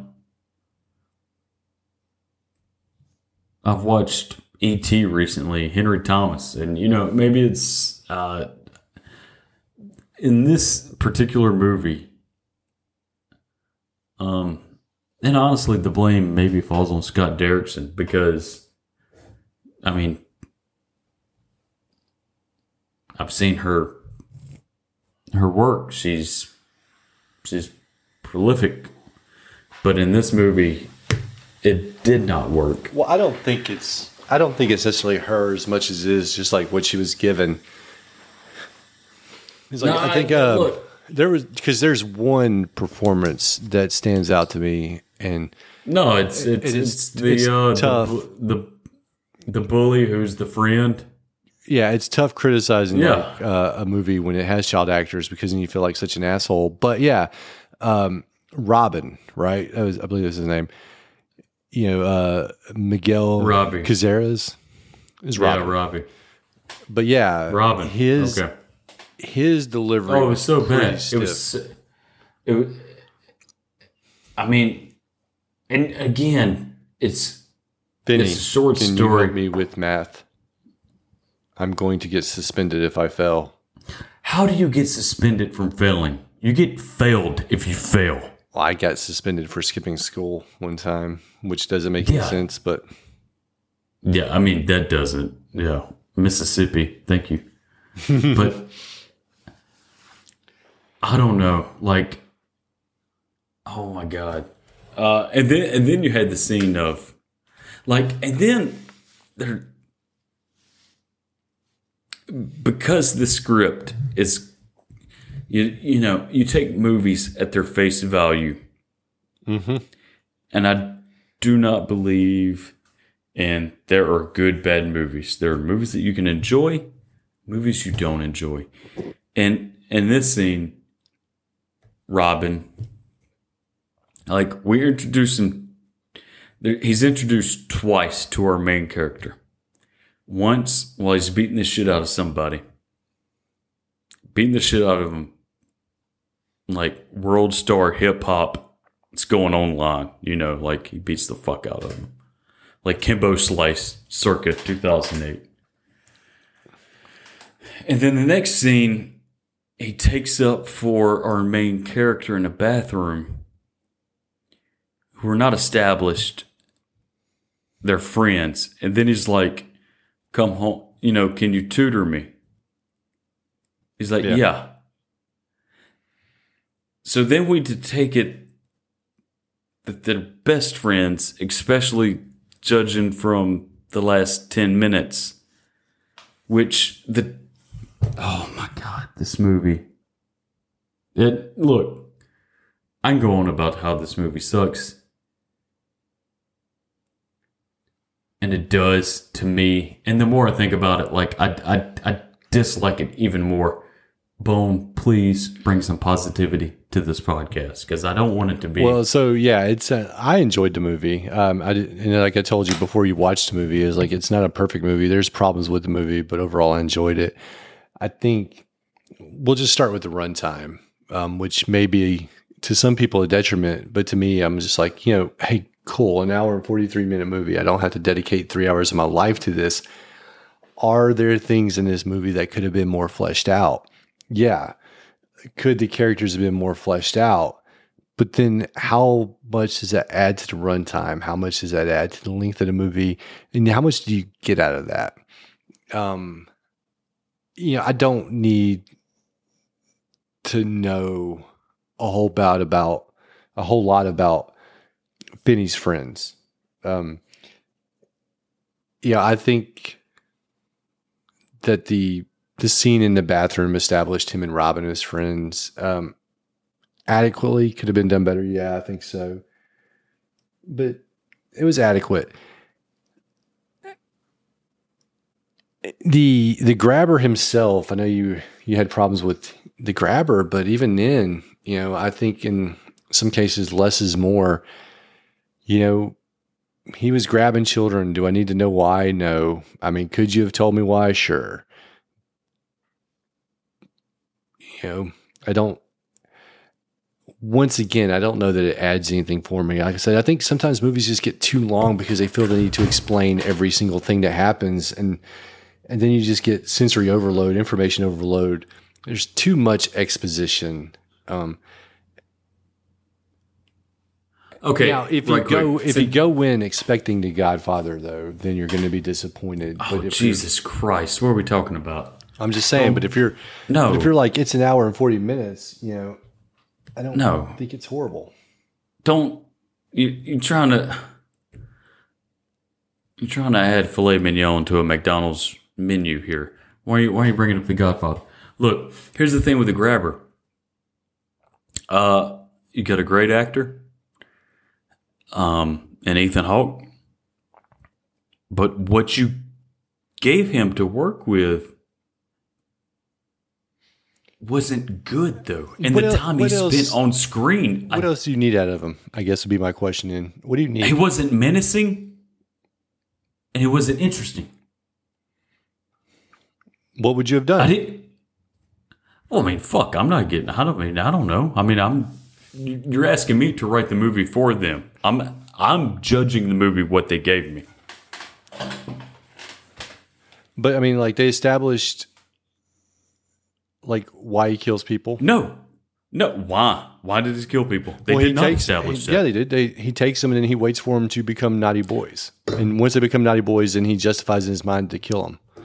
Okay, well, make him more scary than what they did then. They only established that through the ghost kids, which are fucking pointless in this movie. They're- besides trying to tell him how to escape, which is But they're not so goddamn So, contrite. I think maybe you misinterpreted it then, and and, and maybe that's a fault I- of the movie. But it wasn't. I did not I know, misinterpret I know that it was presented as them telling them how to escape, but it wasn't them telling them how to escape. It was them giving him the tools for the final confrontation for when he stood up for himself. Jesus, that's even worse. That's even worse. They're giving him the confidence. Not the And you know confidence. like everything that they told him leading up to that played a part into that final confrontation. The hole in the ground, the freezer, the Okay. uh, window, all that. Okay, Like it yeah. all played into that. Like there was Yeah. all something there. Now maybe it could have been fleshed out a little bit more, but I think like if you're looking at it as um, well, like they tried to tell him how to escape and it was all failures. I don't think that that was like I know that's how it's presented, but that's not what it was. It's like okay, because at that point when you when he talks to Robin, he's like, "You remember when I told you you had to stand up for yourself? That time's coming. You've got to do that today." And like we've given you everything you need. Well, they gave him everything he needs. and it was so bad. It, it was so cheesy in how they presented that. And look, I'm not taking anything away from your point. Yes, you're right. I guess the movie did present that, but then you have this scene of each ghost sort of presenting themselves to him, which was so so bad to me, like so not not even scary, not even themat, uh, them, thematically. I don't even know if I'm saying words correctly now. Uh, important of having them show up at all outside of like a cheap fucking scare or jump scare.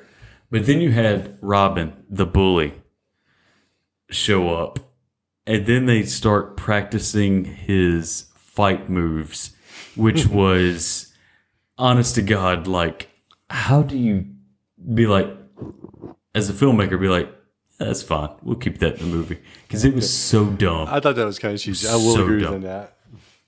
Step back, step. And it's forward, like step, back, step forward. Come on, come on, uh, Finney, you've got this in you.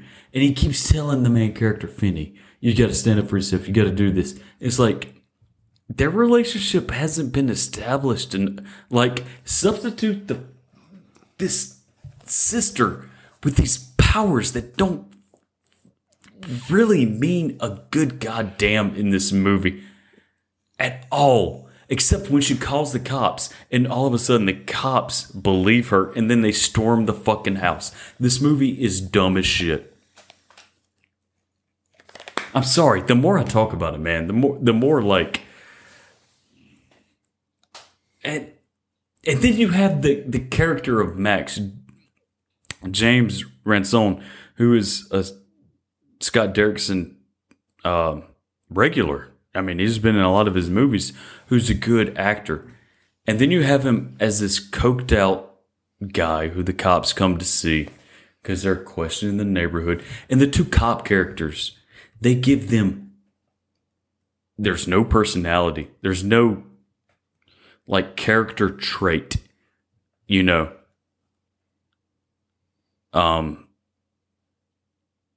there's no Isiah Whitlock from The Wire, you know. You know what I'm saying? Like, they're fucking dull as dishwater. They come see Max, who turns out to be the brother, which means fuck all to this movie. I mean, this, oh, Jesus, this movie. It's it sucks shit, man. And I would love for you to fucking tell me otherwise.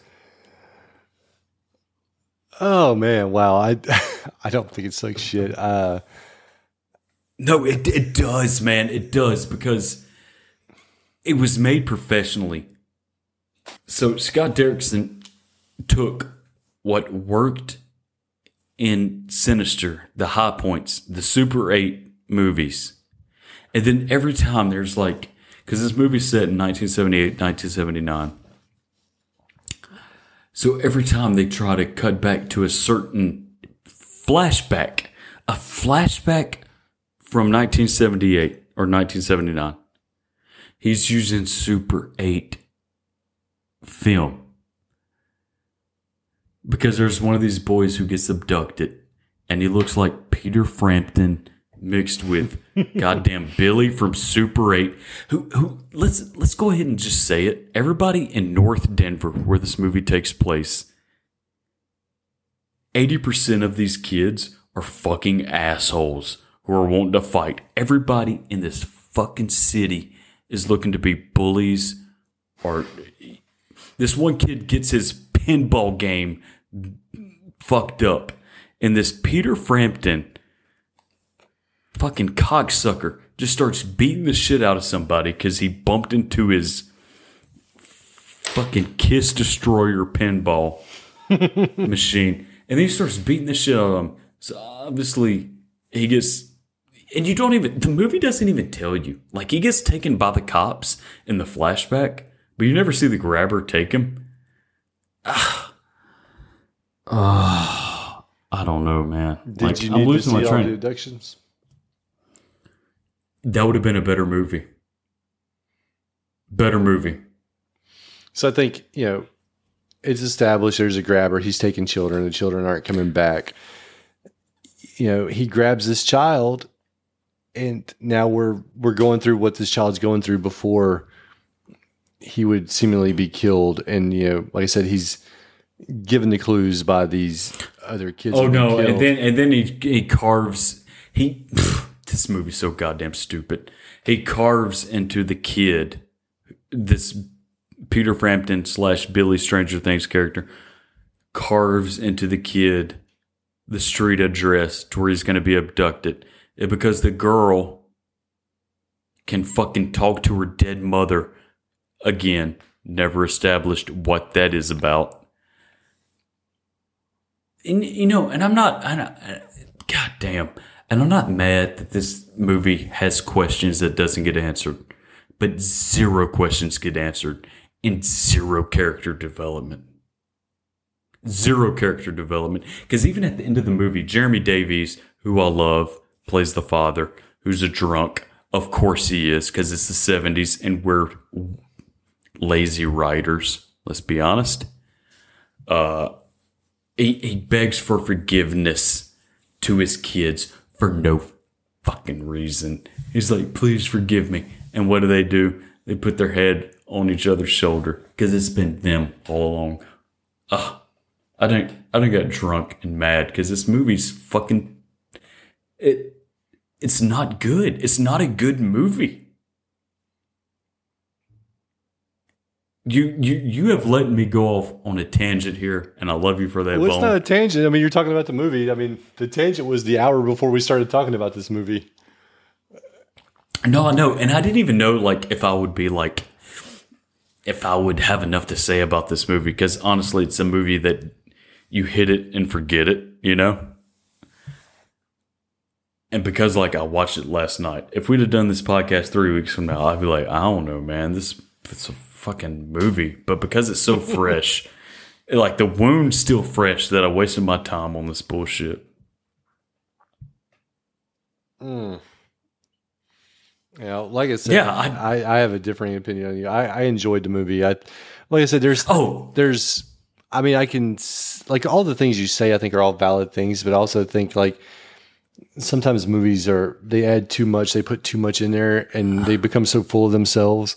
And they're like, oh, hey, look at me, like Hereditary. You know, look at me. I'm so pretentious, and sometimes you don't need three hours of all that shit. I mean, the movie could have been, and I'm like I said, not a perfect movie.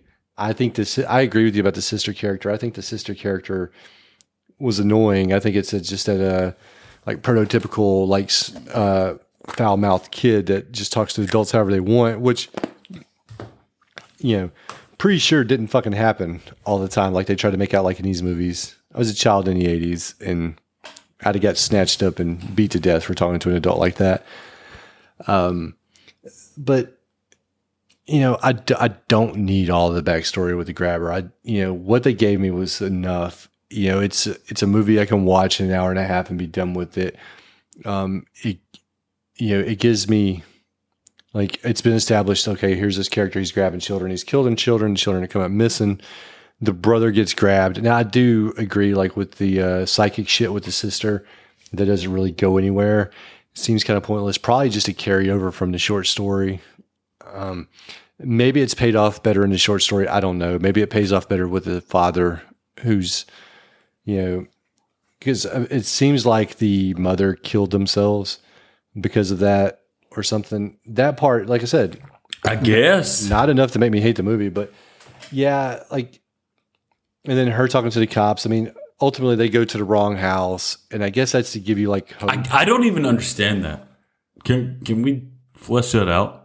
Well, I'm I'm assuming it was designed to give you hope that like the cops will get there in time to save them, and then it's like, oh, they went to the No, well, wrong no, no, house. well, no. Max was going. Max, that's his brother, Yeah, and he said uh, initially to the cops, but he so Max lied because initially to the cops, Max, who was the grabber's brother, said he's house sitting for his brother. And then Max sees a door which leads him to the basement, which leads him to Finney, who's the hmm. main character. And then he gets his head caved in by the grabber, Ethan Hawke's character.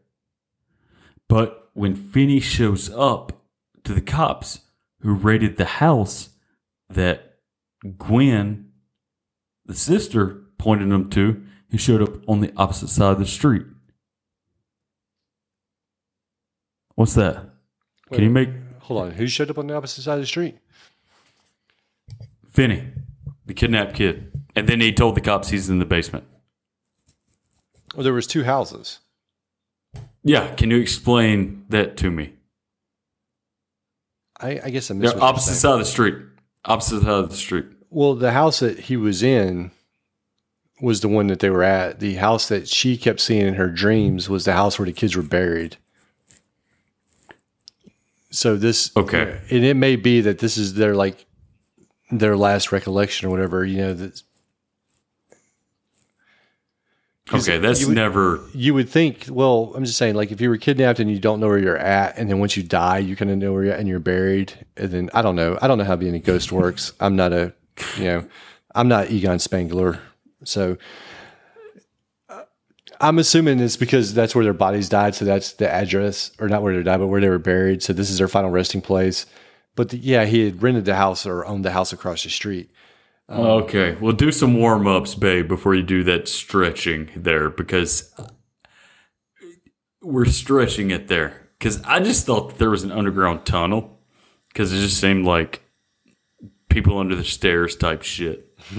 honestly, because there was so much room underneath that house to have a, a It toilet. a big basement. It was another house underneath that house. Yeah, because it was a basement and then a fucking storage area with a freezer. Yeah. But okay. On top of hang on. What? Ah, God damn it! I lost it. It it was another point of contention, if you can believe it, with this movie that I had.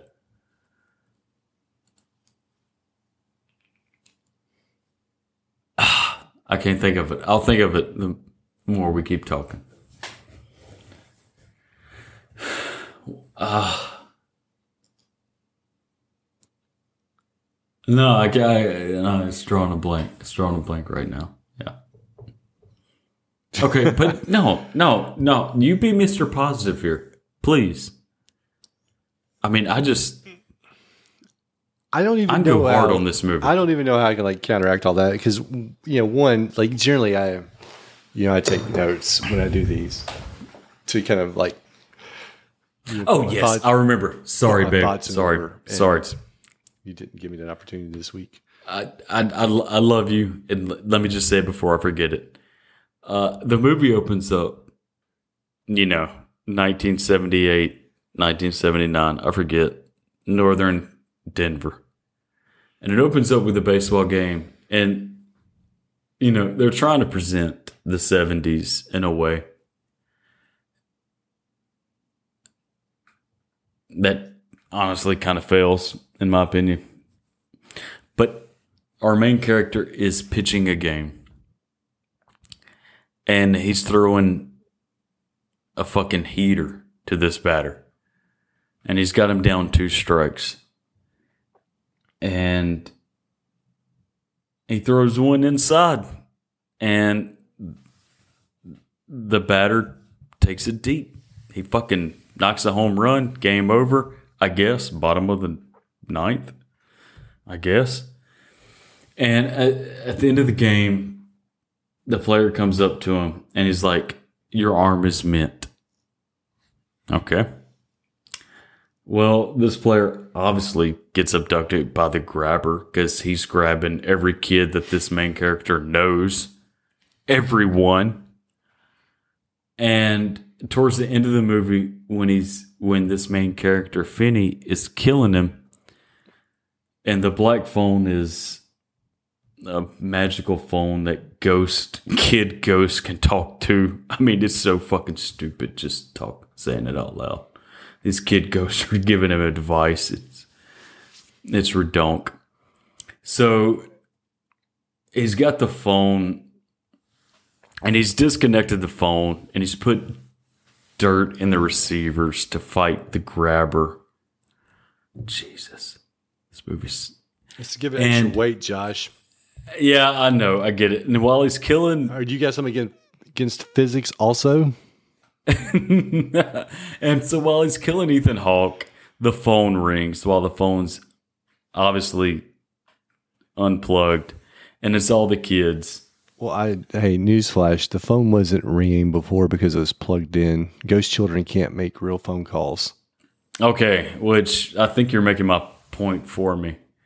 Um, and so it, the the very last line before he kills Ethan Hawke was, uh, "Finney, your arm is mint." And that's when the theater's supposed to stand up and applaud, I guess, because that's goddamn, that's a cheering moment, right? Anyway, Bone, tell me why you love this stupid fucking movie. Well, every time I try to speak, you're just like, "Let me tell you why I hate it some more."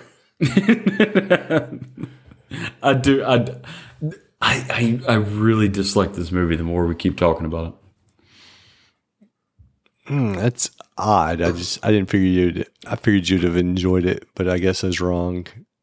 You know what this reminds me of? You know what movie this reminds me of? Summer of '84. Oh, That was a movie I really wanted to like and didn't care as much for. Yep. Yep. Yep. yeah. It's- That, I probably need to rewatch that. But no, like I said, man, it's just it's a simple movie that's not too elaborate, you know, and sometimes that's no, but it was trying to be elaborate. It's trying to be elaborate. I don't think it was. I said he got Are you kidding me? He got calls from ghost children that told him what he thought were means to escape. which in reality were, you know, means to fight back. And then the final thing that he was given before he talked to Robin was the trigger for the grabber to kill him. Because the grabber was never going to let him go, right? I think we can agree on that. Even though he said he was going to let him go, he wasn't going to let him go. So once he has all these tools to to have this fight with the grabber, if he never is a naughty boy, then it never happens because the grabber just lets him sit in the basement because he hasn't broken the grabber's. He hasn't crossed the line that the grabber that the, the grabber has set for himself to justify killing these children.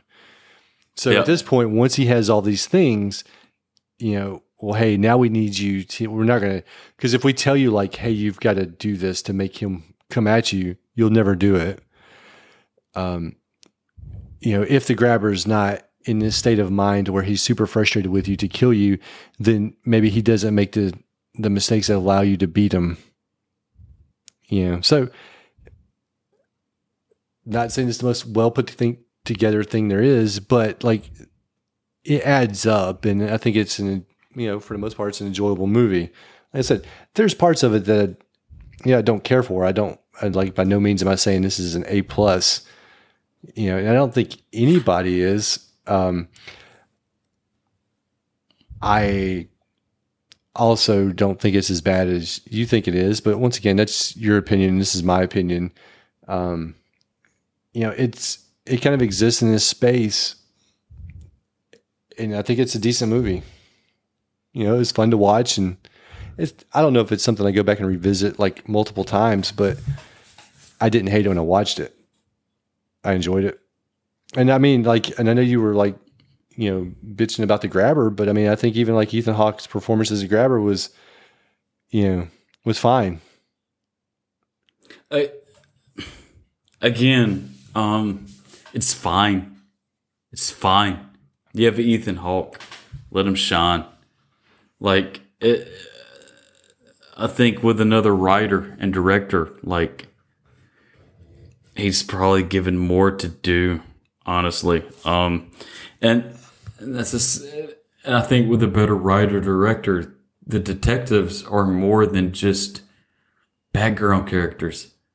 I think the sister, um, I think that side plot, which is so silly, can be fleshed out more. Um, she has these visions, these dreams, and I don't know, like this movie could have been better if you had leaned into the grabber. And you didn't. You didn't. At the end of the day, you didn't lean into the grabber. I mean, first off, his name is the grabber. Well, he was grabbing children, Josh. What'd you want him to be called? I don't know anything else. anything else. Uh, could you imagine like being a serial killer in the 70s and being really good at your job? Like really good. And then your nickname is the grabber. I mean, look, I'm the grabber every time baby mama and my daughter leave the house. You know what I'm saying? you know, I mean, I don't know. This, uh, and th- uh, uh, let's skip over the part to where uh, the kid actually does escape, and instead of running in any direction, he decides to run straight down the sidewalk. Like none of these ghost kids told him to duck inside a yard.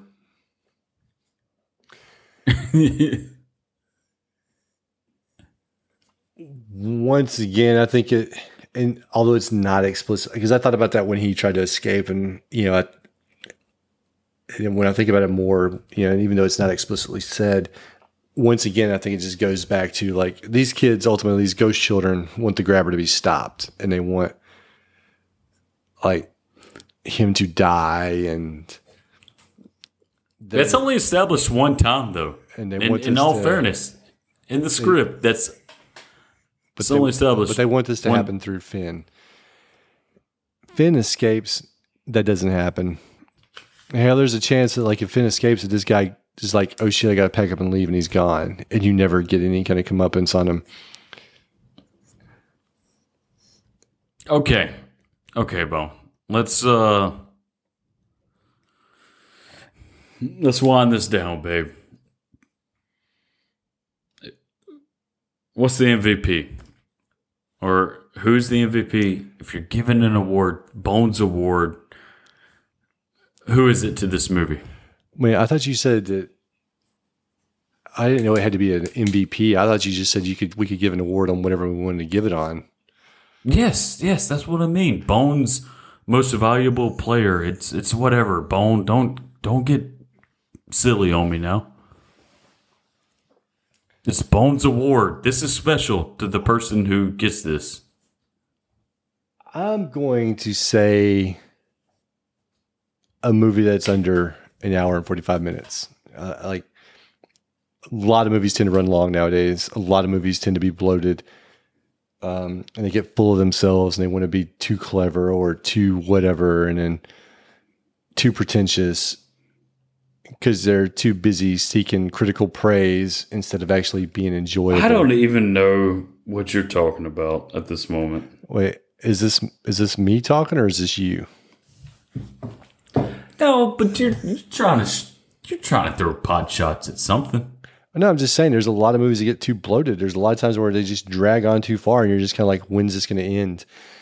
So even though the movie has faults, I do think that like, I like the idea of keeping it like 90 or 103 minutes or whatever, you know, and it not being too long. There's some movies I, there's some movies I think that need to be longer. There's some movies I think that need to be shorter. Like I think Prometheus could have been a little bit longer. I think that movie needed to be fleshed out a little bit more. Uh, this movie, I mean, I don't know that adding another 10 or 15 minutes to this movie would have made it any better. So I like the fact that the movie's under, you know, an hour and 45. I mean, you can get in and get out. You have a, a decent viewing experience and then you move on. Go do something else.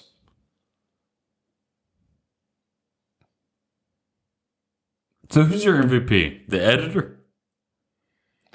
I didn't know I had to name a person. You just told me whatever I wanted, and now you're telling me I No. gotta have a person. No. So your MVP is the runtime. Your award goes to the runtime to this movie. I don't know at this point. I don't know what you're expecting of me. I'm I'm expecting an answer. I gave you an answer and you didn't like it.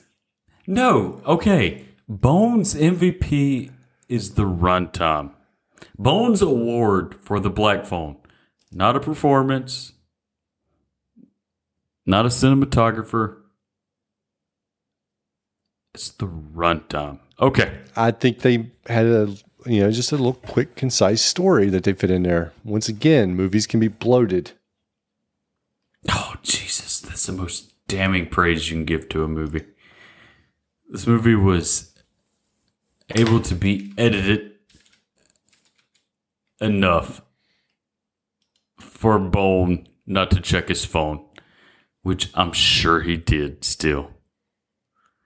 Okay, uh, my MVP is whoever designed the poster to this movie. My award goes to because you know what? Fucking that top talk- hat. Talk about me, but then you're just like, yeah, whoever made the poster. No, because there's nothing in this movie that I can recommend. Well, there's I mean, the poster. I, I would love to recommend. Somebody Uh, made a poster. It's the best part of this movie is the poster. Because you know what? You never see Ethan Hawke in this top hat that you see in the poster. Yeah, you do. Yeah, you do. When he grabs Finn, he's wearing it. Oh, I'm sorry. This flash cutting. Hey, pay attention to the movie, bro. Oh yeah, when Finney's like, "Why you have all those black balloons?" to let the audience know this is the fucking grabber. Yeah, okay. He's th- he's, he's shown one time, and he's like, "I'm a magician." For two seconds, It drops an egg. Ugh, sweet Jesus. Yeah, whoever designs this poster is the MVP because I think it got a lot of people excited for a movie.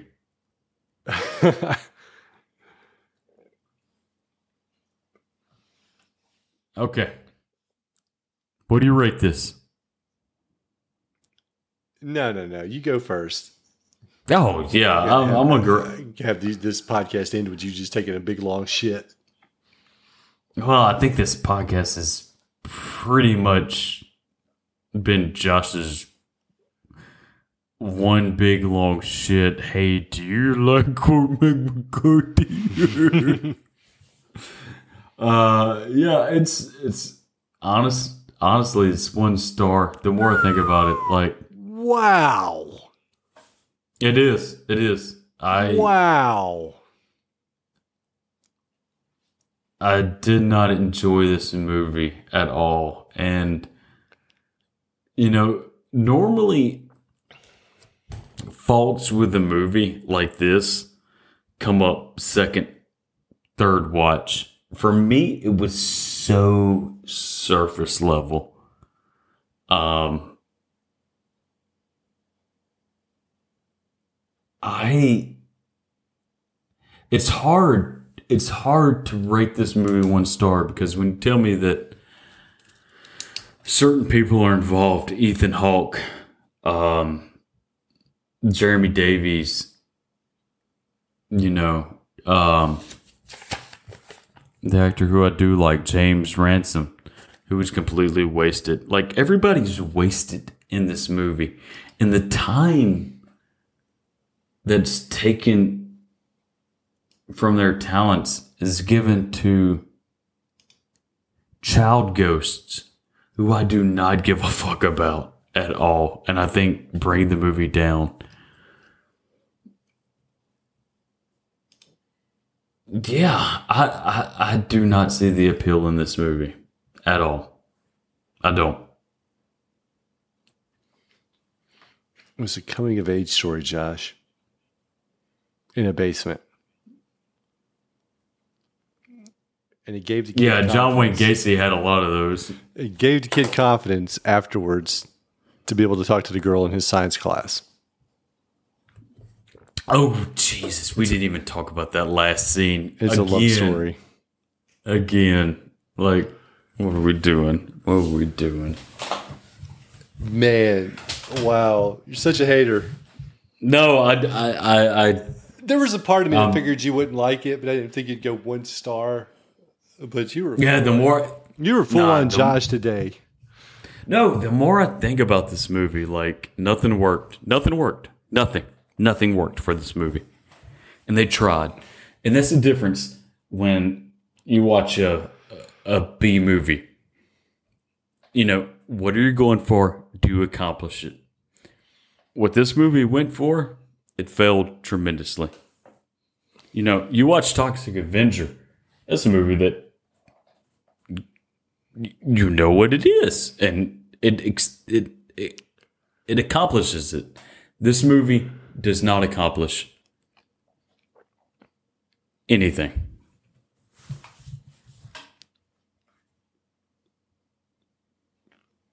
Full on Josh. I don't like it.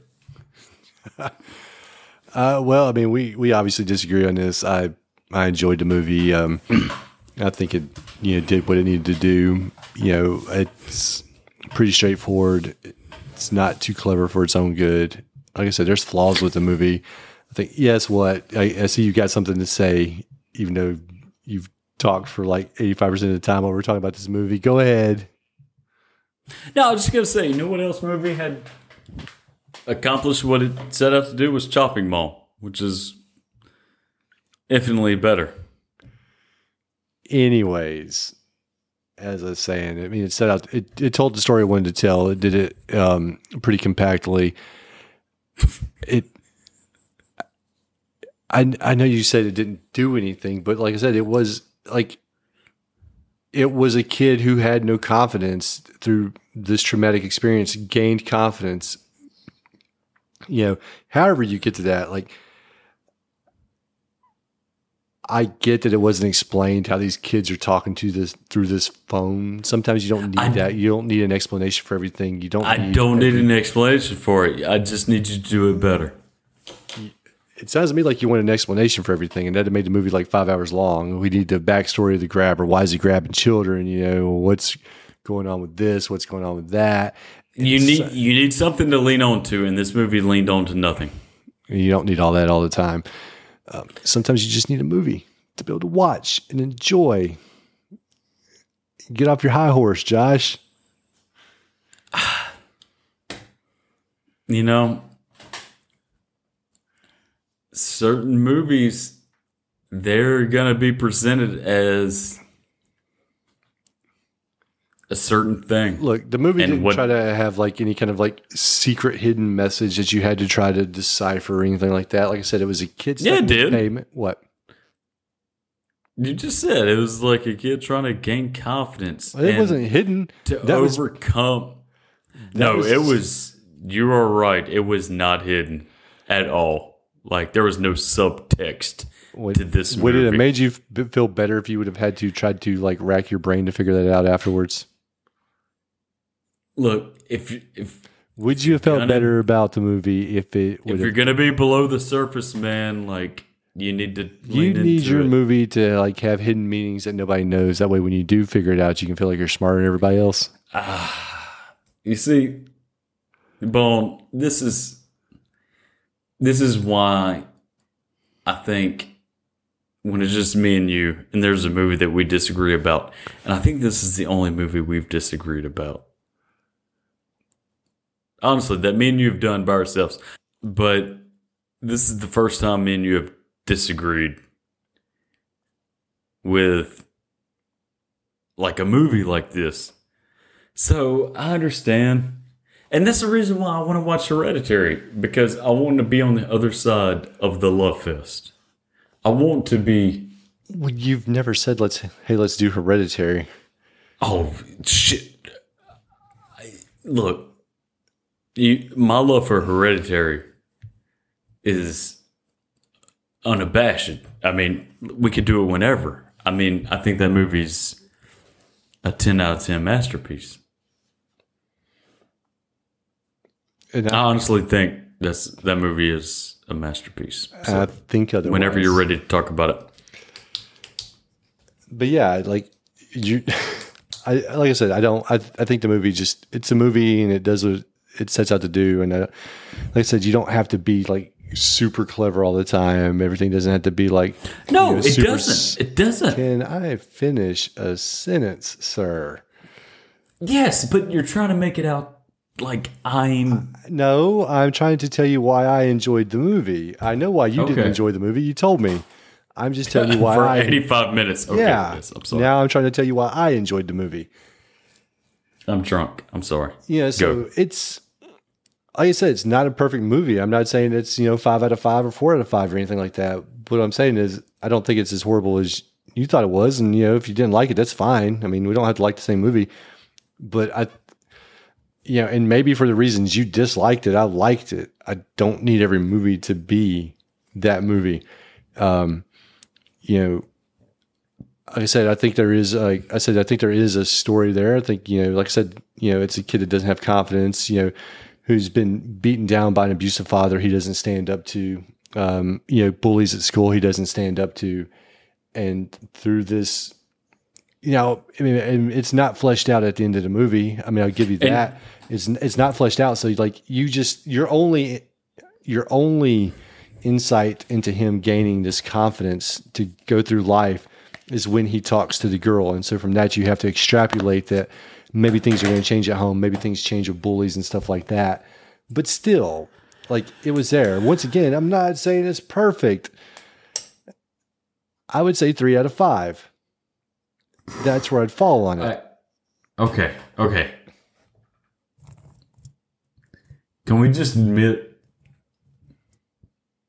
that in northern Denver in 1978 or 1979, it, I, I don't know the year. It doesn't matter. Peter Frampton was big. Whenever Peter Frampton was big in northern Denver, the bullies just kept coming even after one died. Uh, I th- I did think okay, so I will I'd say that I think like after his uh, friend got abducted and they were beating his ass, that seemed kind of like man, that's kind of extreme. I mean, they are rampant. The bullies and those fucking And I do th- I do feel like you know that the the fight scenes with the bullies probably went too far because you know I was in a few fights when I was younger and I don't remember any fight going like that extreme. I don't remember people getting smashed in the head with rocks or you know just whatever else. Like what happened to the kid in the store? What'd he do to him? Oh yeah, he carved on him with his fucking switchblade that the kid pulled on him. he carved on him again the number of the house that he was being abducted But to I assume in the that that movie. just happened like in her vision. I don't think that No. happened in real life. again That's in real it's life, but no I, again this movie doesn't no I, I agree that this probably happened in her vision because she gets in the cop car with him oh my god But she does smash that kid in the head with a rock, you know, which I felt like was kind of far for just a regular fight. No, and and in that scene, like, uh, the two other kids are like pummeling the shit out of him. The one kid who gets his head smashed in, and to anybody who's not seen the movie, I know this is gonna sound fucking Greek. Uh, he he gets he gets his head smashed in by the sister. He goes and puts his back up to a fence because he's fucked up. He's bleeding out of the side of his head. And then the sister gets fucked up. And she goes and by him. And then they share this look that goes nowhere. And it means nothing because this movie means nothing. Again, ah, I didn't think I was going to be this negative on this movie. It, it, it pisses me off, this movie. The more I think about it, it does. It does. I'm sorry. I'm and sorry. I- I'll go back to this real quick too before we finish this up. But just as far as like all the different uh, child ghosts talking to him, and I know I've said this before. I just want to further elaborate on it. Like at no point do I think any of the advice that was given to him by these ghosts was for him to escape. Because if you look at everything he did, none of those things were even close to him being able to get out. Right? Like when he pulled up the tile and started digging, that was going nowhere. This dude wasn't digging a tunnel out like this is fucking Alcatraz. What about the combination lock though? What what Once what again. I think that was just a trigger to set in motion the final chain of events after he had the tools he needed. I mean, I hope you're warming up because you're stretching there on that. And then plus once he killed the grabber, he needed to be able to get out of the house. Okay. That, I But mean, I- that's it. That's it. That's But it. I You're do right. think you're right. I do think that like I said, like you know, if he never breaks the rules that the grabber has set to for him to kill, be able to kill the child, then the kid just sits down there in the basement.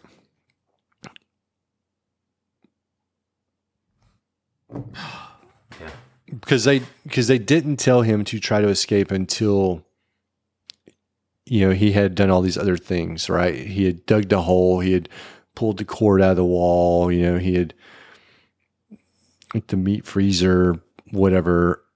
Then you know it's like hey try to escape. And then it's all right here's a here's robin telling you how to fight with this phone. Like we've given you everything you need. Now you got to stand up for yourself. Yeah. It's like some Jedi training. It's like when they send Luke into the cave to confront himself, Uh, You know what, Bo? who was in the You're right. Outfit. You're right. Empire Strikes Back is just like the black phone. You're right. Well, I know, I know it's you, just like it. I know you hate Star Wars now, so No, I'm still a fan of the originals. And I think Empire is pretty much flawless. So I'm surprised you said that. I was waiting for you to just take a big old shit on it too. no, not the originals. Not the originals. I do think A New Hope is overrated, but Empire is That's a classic. How you feel about the Ewoks? Again, I don't mind them, but at the time, I was young enough to. I was young enough to where I'm like, oh, you know, if I was like 16, yeah, maybe I'd have a different opinion. Well, I But think grew it's up like, with uh, them. I like after I listened to the episode of We Hate Movies or We Love Movies when they were talking about Return of the Jedi and they were just talking about the Ewoks being, you know, carnivores, like they're killing people and eating them. Like that makes sense. Do you think they are? Well, didn't they have uh, Luke and him over a fire? They did. They were about to roast him, man. they did. Yeah. That they I mean, did. I'd have probably took the clothes off first, but Not very good at cooking, are they? no. Could you imagine putting a cow in a skirt? I mean, like, how Just not, just not peeling the leather off of it or the skin off of it. yeah. Maybe Yeah. the Ewoks know something we don't, though. Possibly. But yeah. All right. So that's the black phone. Josh hated it. I enjoyed it. We have differing opinions. you really liked it. You really liked it. mean, You I gave love it- it. You I want to it- marry it. I gave it three out of five. I don't you know how to You love really it. loving it. But I did enjoy it. I think it's worth watching. What do you Josh. give Prey? What do you give Prey? Well, that's uh, another episode that we just be No, it's away. not. We, we won't live that long enough to cover Predator. I don't know. I haven't, I haven't thought about like a score on Prey. I enjoyed Prey. Um, but w- we may get around to Predator and talk about those movies, so we'll save that. But you, you got any final thou- nobody's going back to the this. You got tell me right now. final Fucking thoughts? man up. You got any final thoughts? stones. You got any final thoughts on the Black Phone? Yeah.